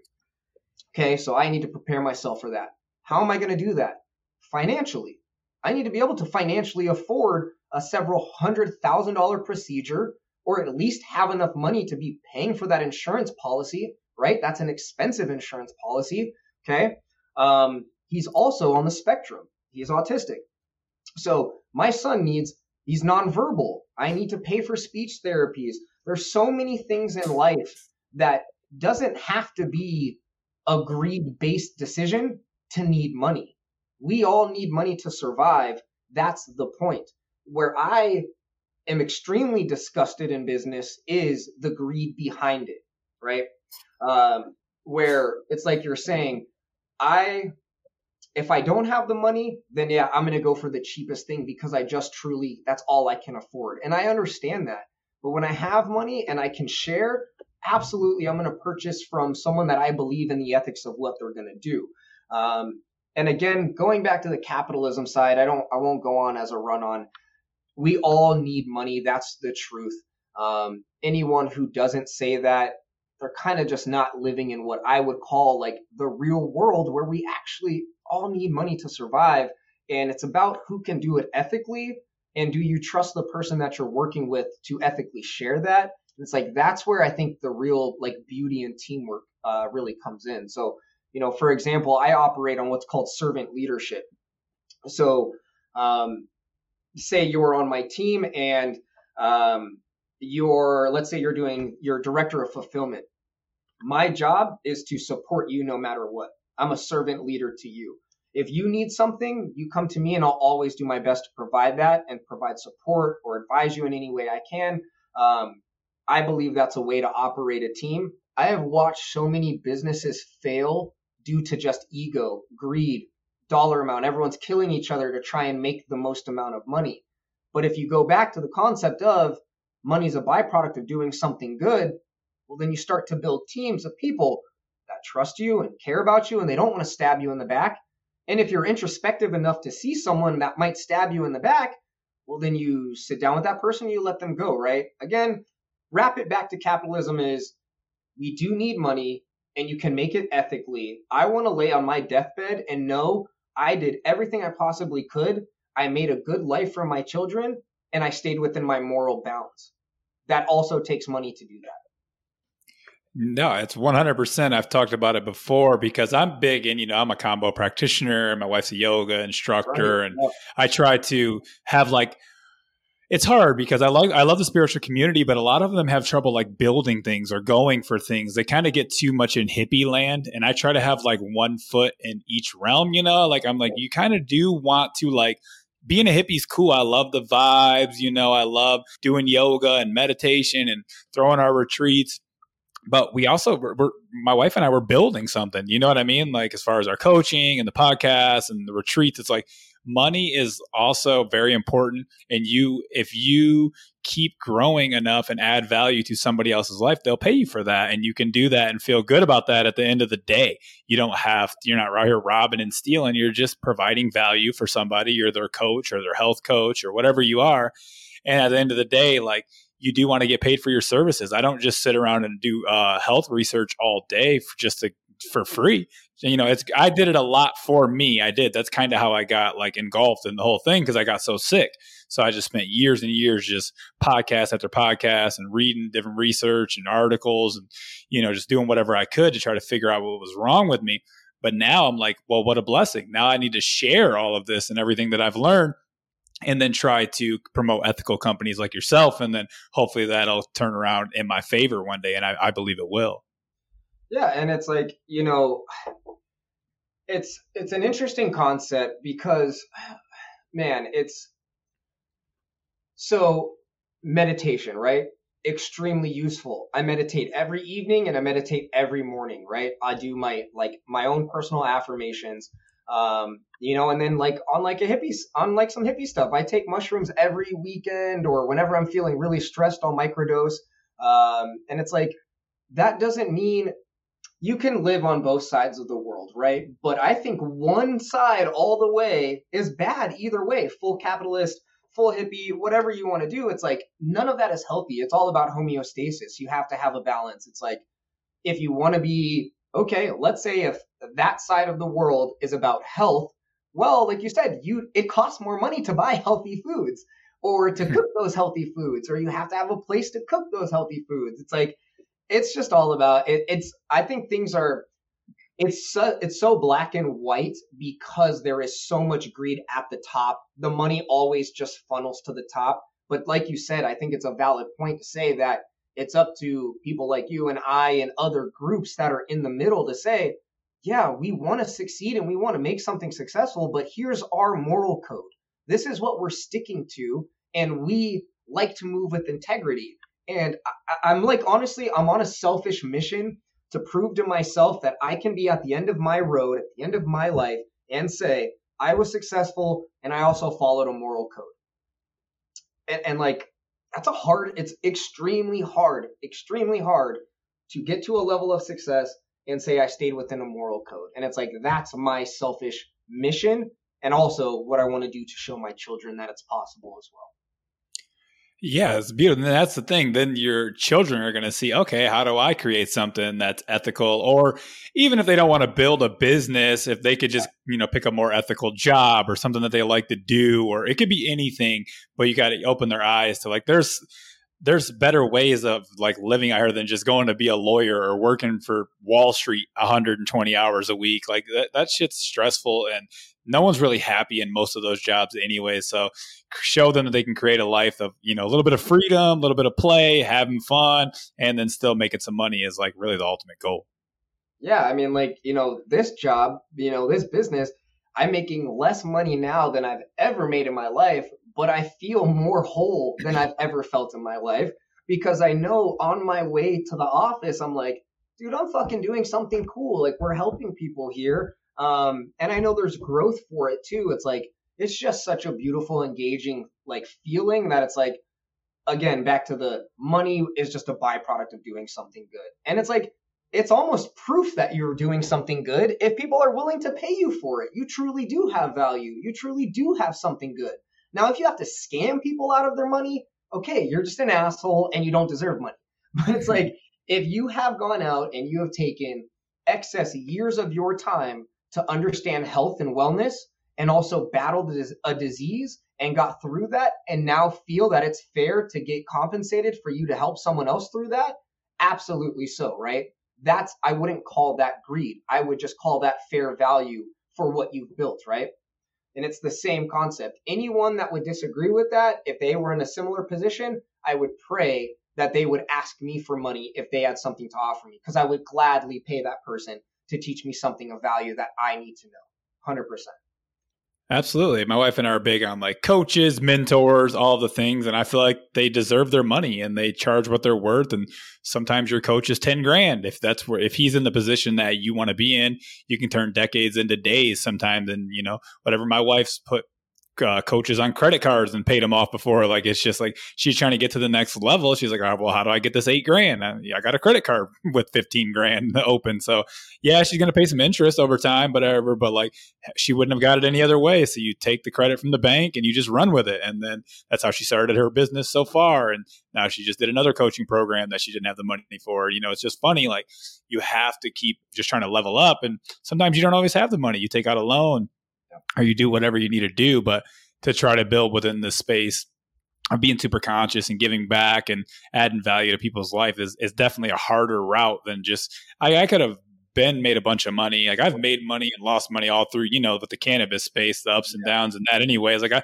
I've had money and lost money a million times. Like I'm really not scared of, of like going the ups and downs and right. of, of uh, life with the money flow is pretty funny. I know one day it'll pay off with all the things that I try and, and do. But uh, I want to get back into some CBD questions. We, yeah. I love that we I love that we got derailed there because I was like that was actually awesome.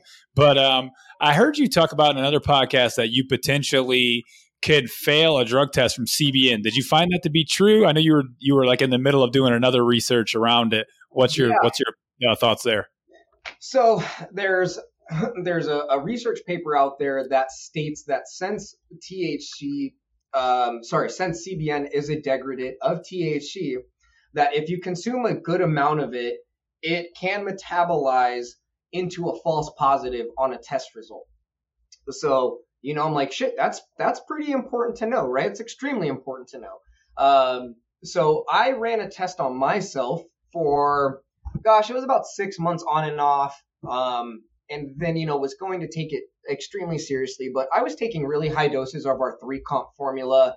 Um, I personally didn't fail. Um, and I don't consume THC, so I'm like, okay, now, but then again, we're we're talking about metabolization, so it's like, gosh, like everyone's so different there. How much are you consuming? What's your body fat percentage? Like how much things are being stored? Are you going to the gym and hitting the sauna? Are you doing, you know, a tox cleanse like in your body? Like there's just so much to to that. But yes, there is research that does state that it's possible.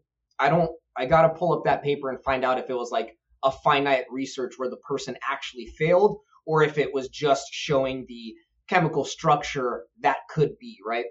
Um, so, long story short, it is a possibility. If, as long as there's ever any efficacious research, I'll take it as valid until proven not, right? So, um, if someone says, "Hey, I have, you know, I work for the state," or you know, I'm in the union, or I, you know, I, I possibly get randomized drug tests, or I'm on probation, or anything like that, I'll say, "Hey, steer clear of everything and take only CBD because that's the safest thing you can do." So, um, long story short, is it a yes or a no? I'm not 100% sure. I think it needs more research. I'm talking with Texas A&M and seeing if that's something they want to do there's not much monetary gain there for them, so it might be hard to get that that result through.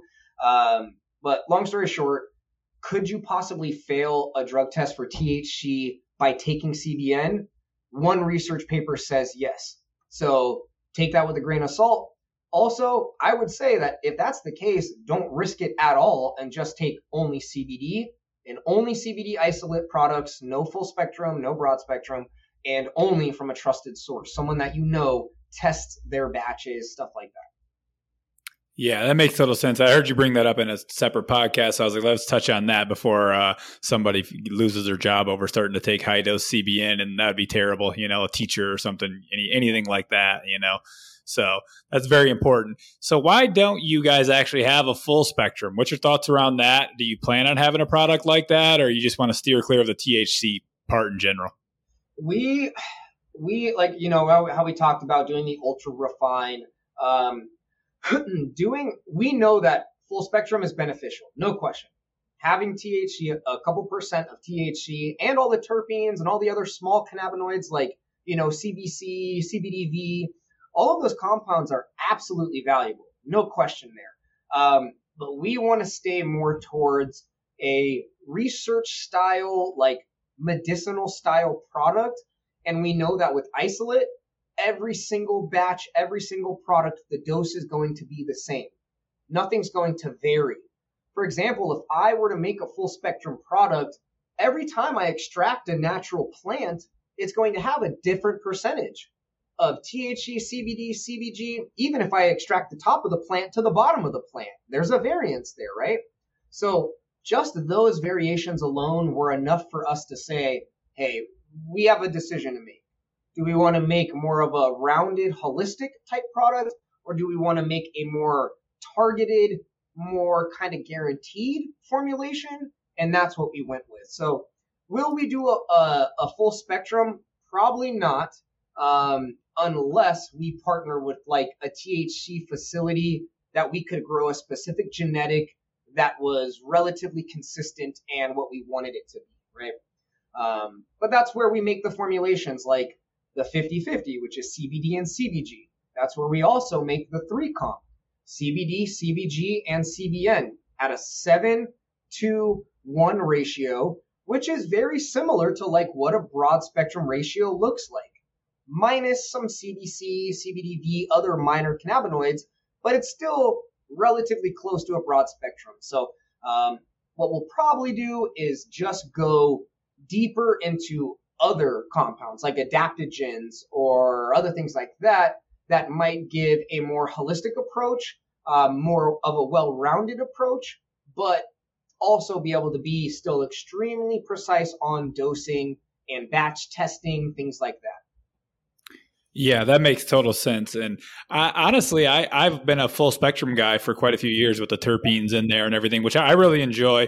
So I didn't know how I would like your product, but I, I quit taking that and was just taking your tincture because we were I wanted to do some kind of research on it for the podcast. And I thought it was great. And it's easy to get some high doses in there for a great price. So if you want to take those high doses of, of full spectrum, I haven't found anything that w- it's going to be way more expensive to to get up to two 200, 300 milligrams a night of a full spectrum, you're going to be coming out of pocket. And what's crazy is full spectrum should be cheaper than isolated compounds. If you look at the extraction process, yes, there's a small percentage of THC, but all hemp plants, literally all hemp plants mature with a couple percent of THC. We, every single person that makes CBD isolate has to do THC remediation throughout their process. So if you look at full spectrum, let's look at the levels of processing. You take the plant and you extract it. Now you have crude oil. That's not, that's like kind of like if you were talking about technically, that's where full spectrum should be. But crude oil, it's not really refined. There's a lot of impurities. You have the risk of your leads, your cadmiums. It's, it's all of that. So it's like, do you want to take that risk to claim full spectrum? We didn't. Okay. So now you have crude oil. Let's deem that not necessarily safe. All right, so we take crude oil. The next step is distillation. So now you're creating a distillate. That's the same product that you see in a vape pen. That's what you smoke in a vape pen is distillate.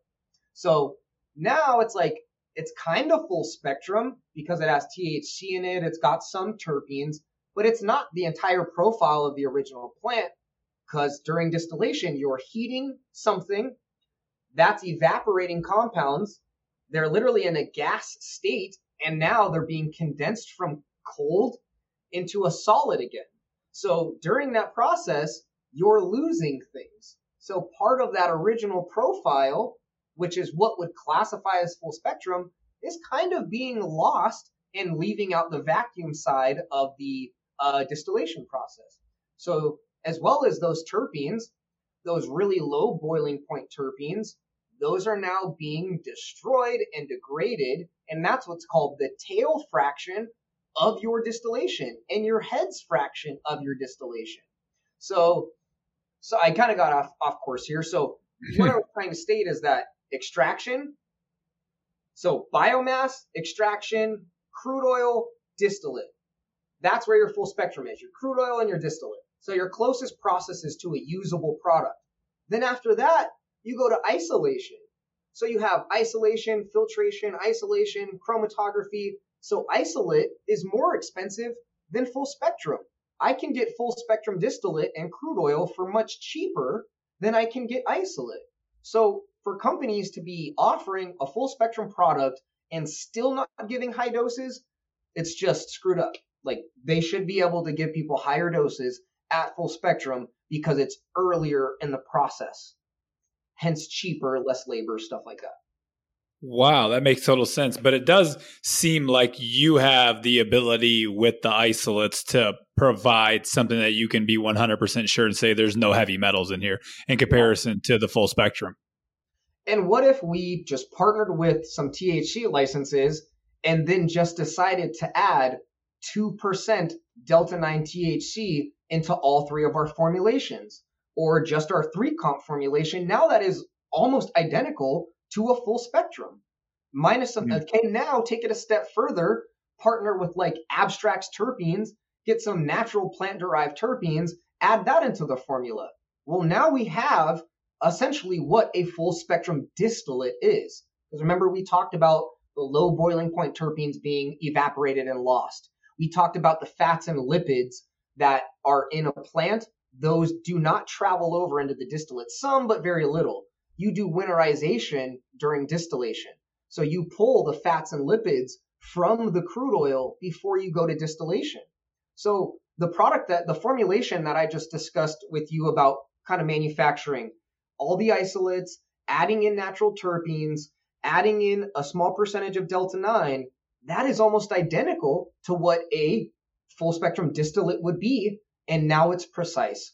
Every batch is the same, and I can do each of these ingredients from a trusted source. I would prefer that myself.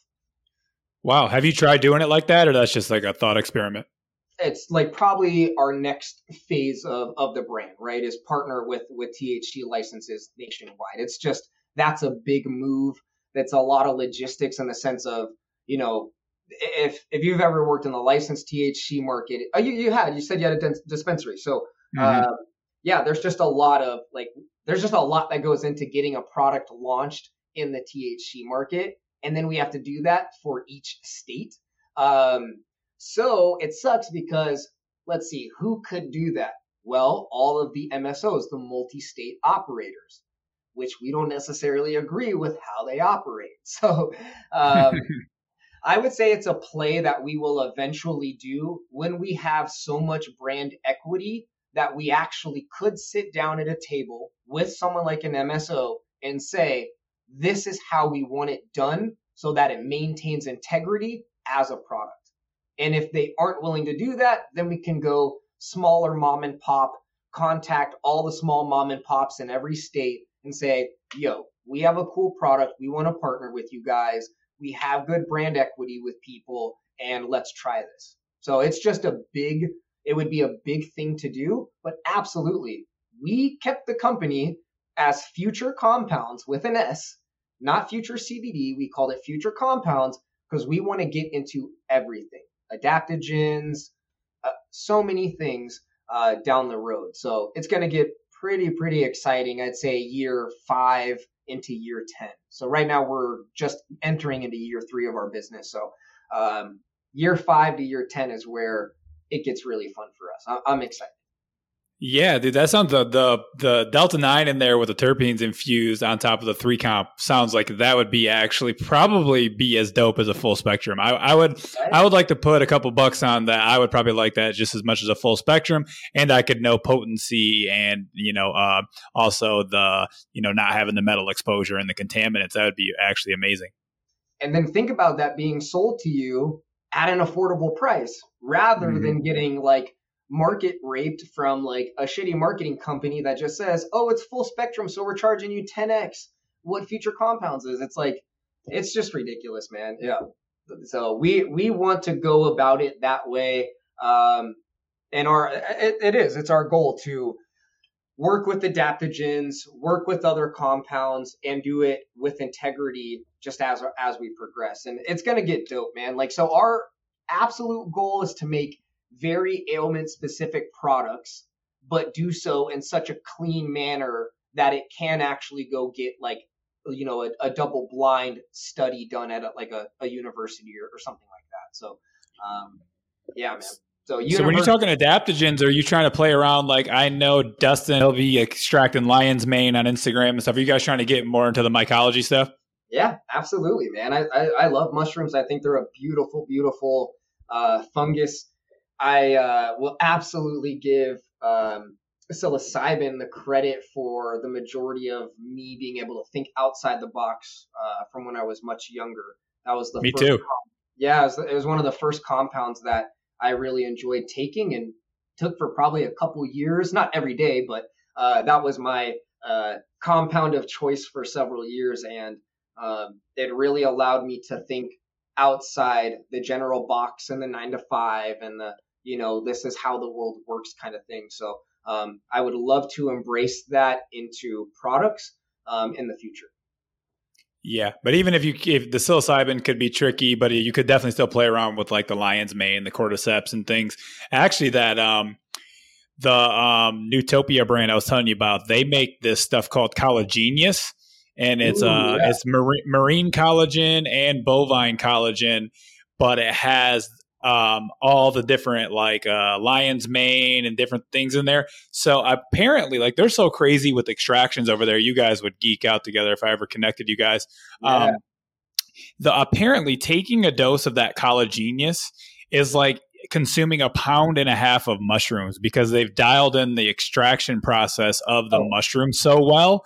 And obviously, like I said, they have millions of dollars behind their company and they have a lot of PhDs and scientists who are working around the clock on these extractions. They're big into extractions. Like they think the extraction process of, you know, that's why their nootropics work so well. It's more so the extraction process and then how they stack compounds to potentiate one another as well. Like what what what will potentiate the other one? Kind of like you're doing with the um, three comp. Like well okay cbd is good. Now this potentiates the cbe you add the cbg the cbn kind of the same thought process but i don't know what exactly they're doing to extract the mushrooms but they've landed on like where literally one dose is like eating a pound and a half of like lion's mane cordyceps and i think there's one reishi in there as well yeah, it, it's it gets really interesting when you start. Uh, same concept. Uh, you nailed it. Same concept.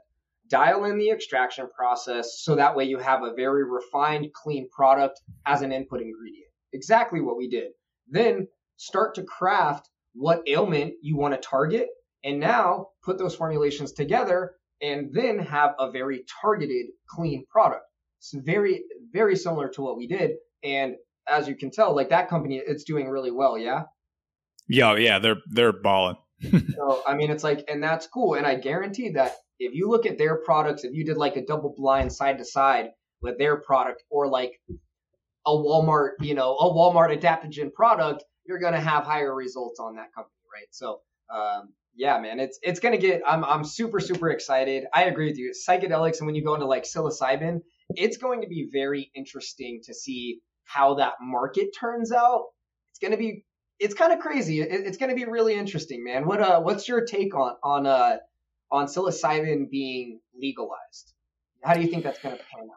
It's interesting. You know, I'm, I've I kind of have some connects and stuff within the psychedelic realm, and that's I talk about psychedelics quite a bit on here, and they've changed my life from psychedelic ceremonies to microdosing. They helped me, you know, give up alcohol and drugs, and I was doing street. You know, when I was growing cannabis, I just had so much freedom. I would just party all the fucking time. I was Adderall and Vicodin and drinking whenever. I was like, I didn't have no one to answer to, so I didn't really give a fuck. And I was in my twenties, I didn't have any kids, so you know, I got I had a lot of addictive. You know, try it helped me work through a lot of trauma and re- kind of reframe like how I was living my life. And it, it literally changed my life. Like I always say, like there's like the version of me before taking five grams of mushrooms and the version afterwards. And, and, they're two totally different people. And it didn't change overnight, but it changed my entire thought process and how I just view the world and how I, look at things. And I, I'm like you, I think it's how I stay really fluid. Like i have a you know a lot of people on the show with difference of opinions or difference of not even with each other with even myself. I don't agree with everything every person says but i'm able to stay real calm and fluid. And i think that's a lot to do with like microdosing and the ceremonies i've done. Like you know we're all here just trying to educate and people are just you know giving their best information from where they're at and their moment. And i don't know i'm very fluid with people and i don't really try to like argue or battle a lot of things you know? I'll, challenge certain people but not really in like a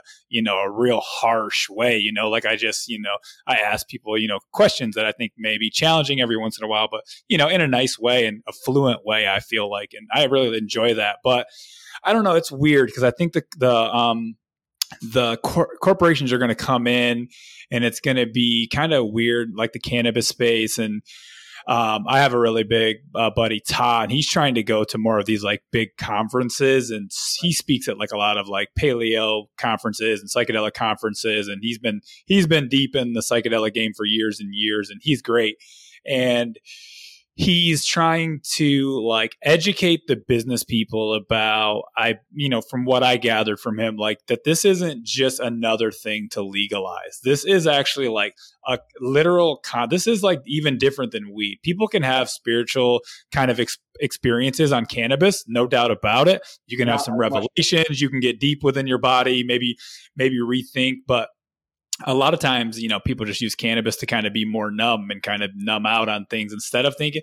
But psilocybin is just so different. Like it, it really reacts within your consciousness and the way you view things and view your relationships and your patterns. That it, it's just a different medicine. It's almost like I wish it would just stay underground and then everyone would just use it that way. But it's just not going to go that way. And so it'll be interesting to see. Like, I definitely want it more available, especially people like veterans and, you know, first responders, like people with like trauma that they, they did sign up for it, but like also we should take into consideration that they were trying to save, you know, either whether whether you believe in war or not, the the patriots and the people who went to war, they were just trying to defend the country, make a living. Like, you know, you don't have to agree with why we're at war. You can still have simp- uh, you know, be sympathetic towards the veterans, and I think it'd be amazing for them. And I know there's people that are already taking groups of veterans down to do ibogaine and ayahuasca and trying to get them to work through all their traumas so there, there, it needs to be commercialized, but how it'll be spun is tricky and it's going to be muddy. I don't think it's going to go the way that a lot of us who take mushrooms want it to go. I, I totally agree with you. Um, and I agree. It sucks because that's where it's like, damn, it's such a beautiful compound. I agree. I've, I attribute honestly all my thoughts uh, to the fact that I've been able to see a different side of the world. Um, so, and to see that, you know, in a corporate capitalistic setting, um, will be weird. Um, and I agree, it's going to be muddy. Um, I think they'll also be very interesting, almost like shamanistic type groups. Um, and that can be good, but that can also be bad, right? Again, we have to trust the ethics. It's like, uh, you know, for example, you don't have to be religious, but you could say there are some church sectors that are there to do good for that group, and then there are others that are maybe just focused on making money or have personal uh, gain, you know, for that that situation that they've set up. So um, I think we'll see some of that as well. Um, but it's I agree, it's going to get muddy, and I would love to be able to eventually do something with it, but we're looking kind of far out before it's it's clear. Um, but I agree. I, I will say that mushrooms has absolutely changed my life. Period. This before before I even like got into like drinking or anything like that. It was one of the first things that I really uh, wanted to dive deeper. I never did ayahuasca. Um, I think I'd rather go for like a deep DMT breakthrough rather than like an eight hour, 10 hour ayahuasca. And it's just because I've already done, uh, I've done, you know, close to a, a, half ounce of mushrooms at once, mm-hmm. uh, which was like 15, 16 hours. Um, so I think ayahuasca would be relatively similar. I know it's different, but I think it'd be similar to that experience. Um, have you ever done like a full DMT breakthrough? No, I, you know, a lot of I a lot of this stuff I I got into, and then I was I had gotten so sick that I started to realize that I would get breakthroughs in these ceremonies, and then I wouldn't be able. I would feel more depleted, you know. And I've had podcasts about how these compounds are great, but a lot of people come into it from like a nutritional or mineral deficient state or like have some form of, you know, even if they don't have Lyme disease, they're like autoimmune or this or that. And there is some research that shows that it could be good for autoimmunity. And that's probably most likely only if you're, if you're, um, autoimmune condition, I believe, is specifically just based from trauma, like sexual abuse, like working through some of that, I think definitely could help cure autoimmunity. But if you have like heavy metal toxicity or Lyme, you can actually feel more depleted and more depressed, like not in the moment. In the moment, you're going to be like, fuck, I'm healed. Everything's great. I'm good. Then, like, the next day or two days later, you're going to be like, I'm even more, I feel even more tired than when I went in. So I think that you can deplete yourself if you don't go into it. So I took a break from those. I've only done like one mushroom ceremony in the past maybe like year or year and a half. Like I took a break because I realized I needed to just figure out the Lyme disease situation. But now I, I do think I want to try out a, a I might go to like a two two day ayahuasca thing this year because I'm planning on having kids, and um, I think that might be good. Just one one good ceremony. I don't need to go every two months or anything, but like one like little two day weekend, uh, do some ayahuasca and really connect with you know how I want to move forward as a parent would probably be legit. But you know, and I have a girl local that does the DMT, the Bufo, but um, I haven't worked with her either because I've just been focusing on detoxing and doing everything. But I might even try that out this year too because she's actually really close. So I can just go around the corner and, and do a ceremony with her. So she's supposed to be great. So, but I've done some high dose mushrooms and I agree. I think that you do like you get take some um, penis envies, you get around 10 grams, you're, you're, you're there. Oh, I don't know what the ceremony is, but you're, you're fucking there. You're gone. Yeah. You're on a different world. It's, you have to i feel like in life like you have to experience you have to experience to understand that you are not so simple as like just like a body and a person right? It's just not mm-hmm. that simple. There's so much more out there. Um, my philosophy at this point is i use mushrooms on microdose not consistently.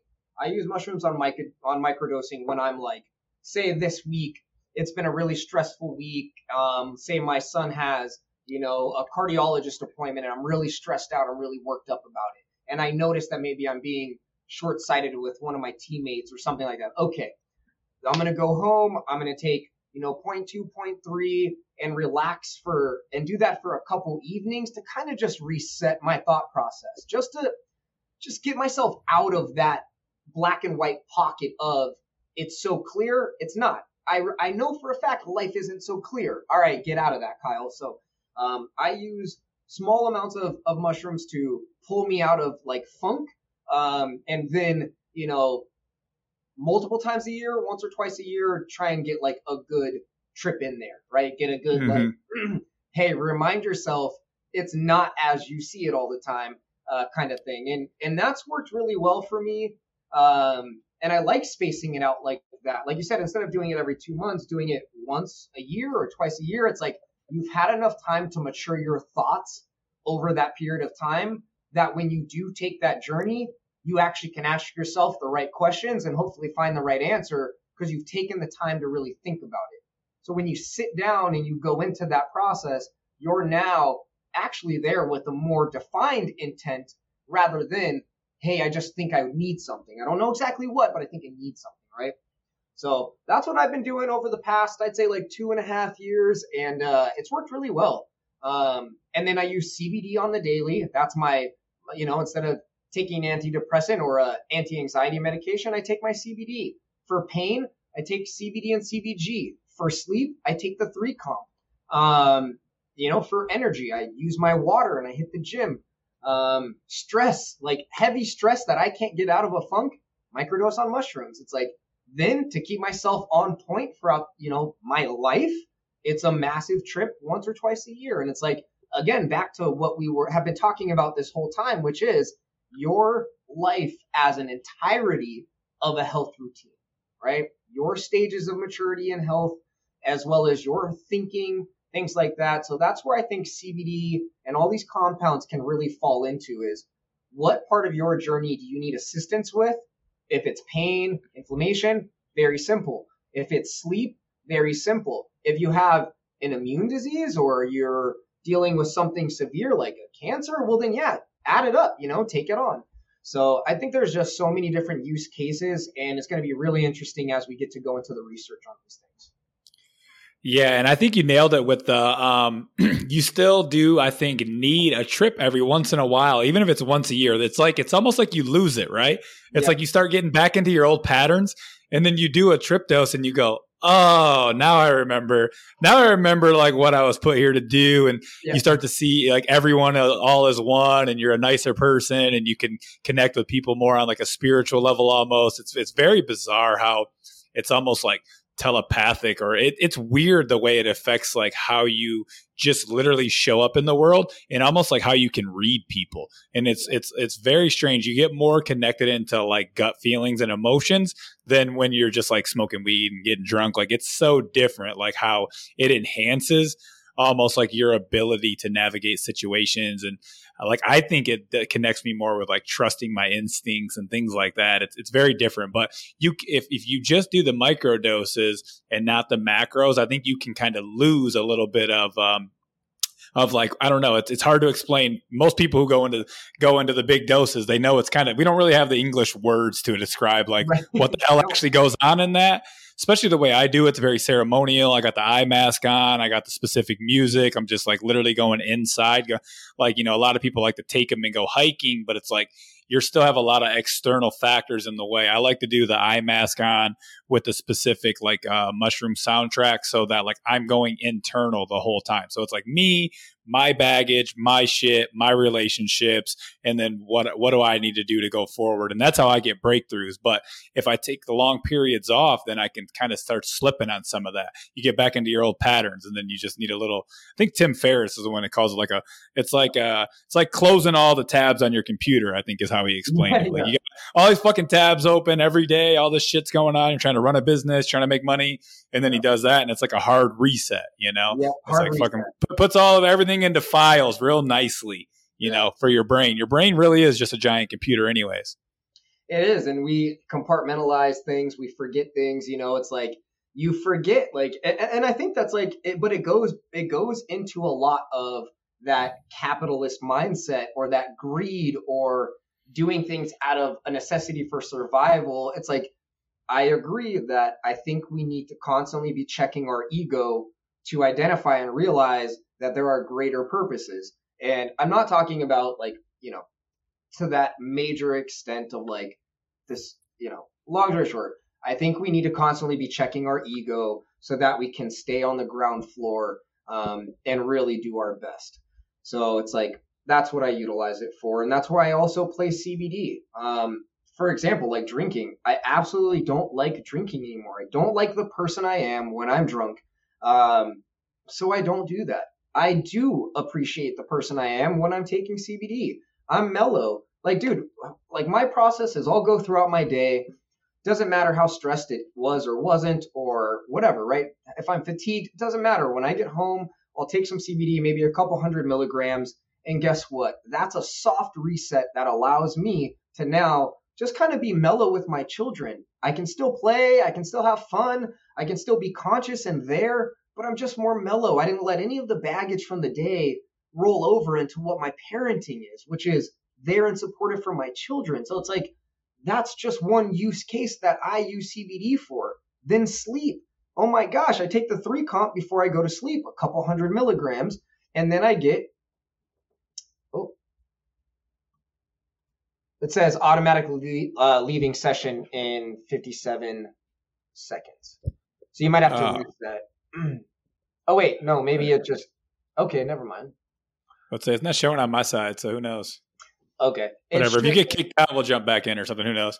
Perfect. Yeah. So I mean, I just you know, again, it's like CBD is an increment of your entire routine, but there are still guidelines to do it right, and that's what we're trying to promote is that if you want to just know about how to take CBD properly and what those doses are, here's a general guideline and here, here's the research to back it. And then here's a clean input ingredient for that approach. And that's it.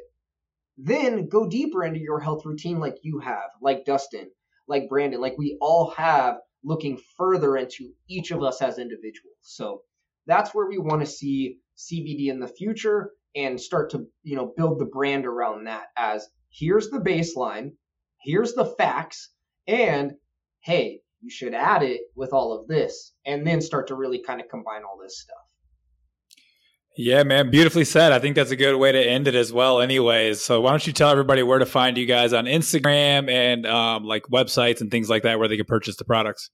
Yeah, absolutely. So um, you can buy directly from our website, which is futurecompounds.com. Um, we sell only CBD, CBG, and CBN.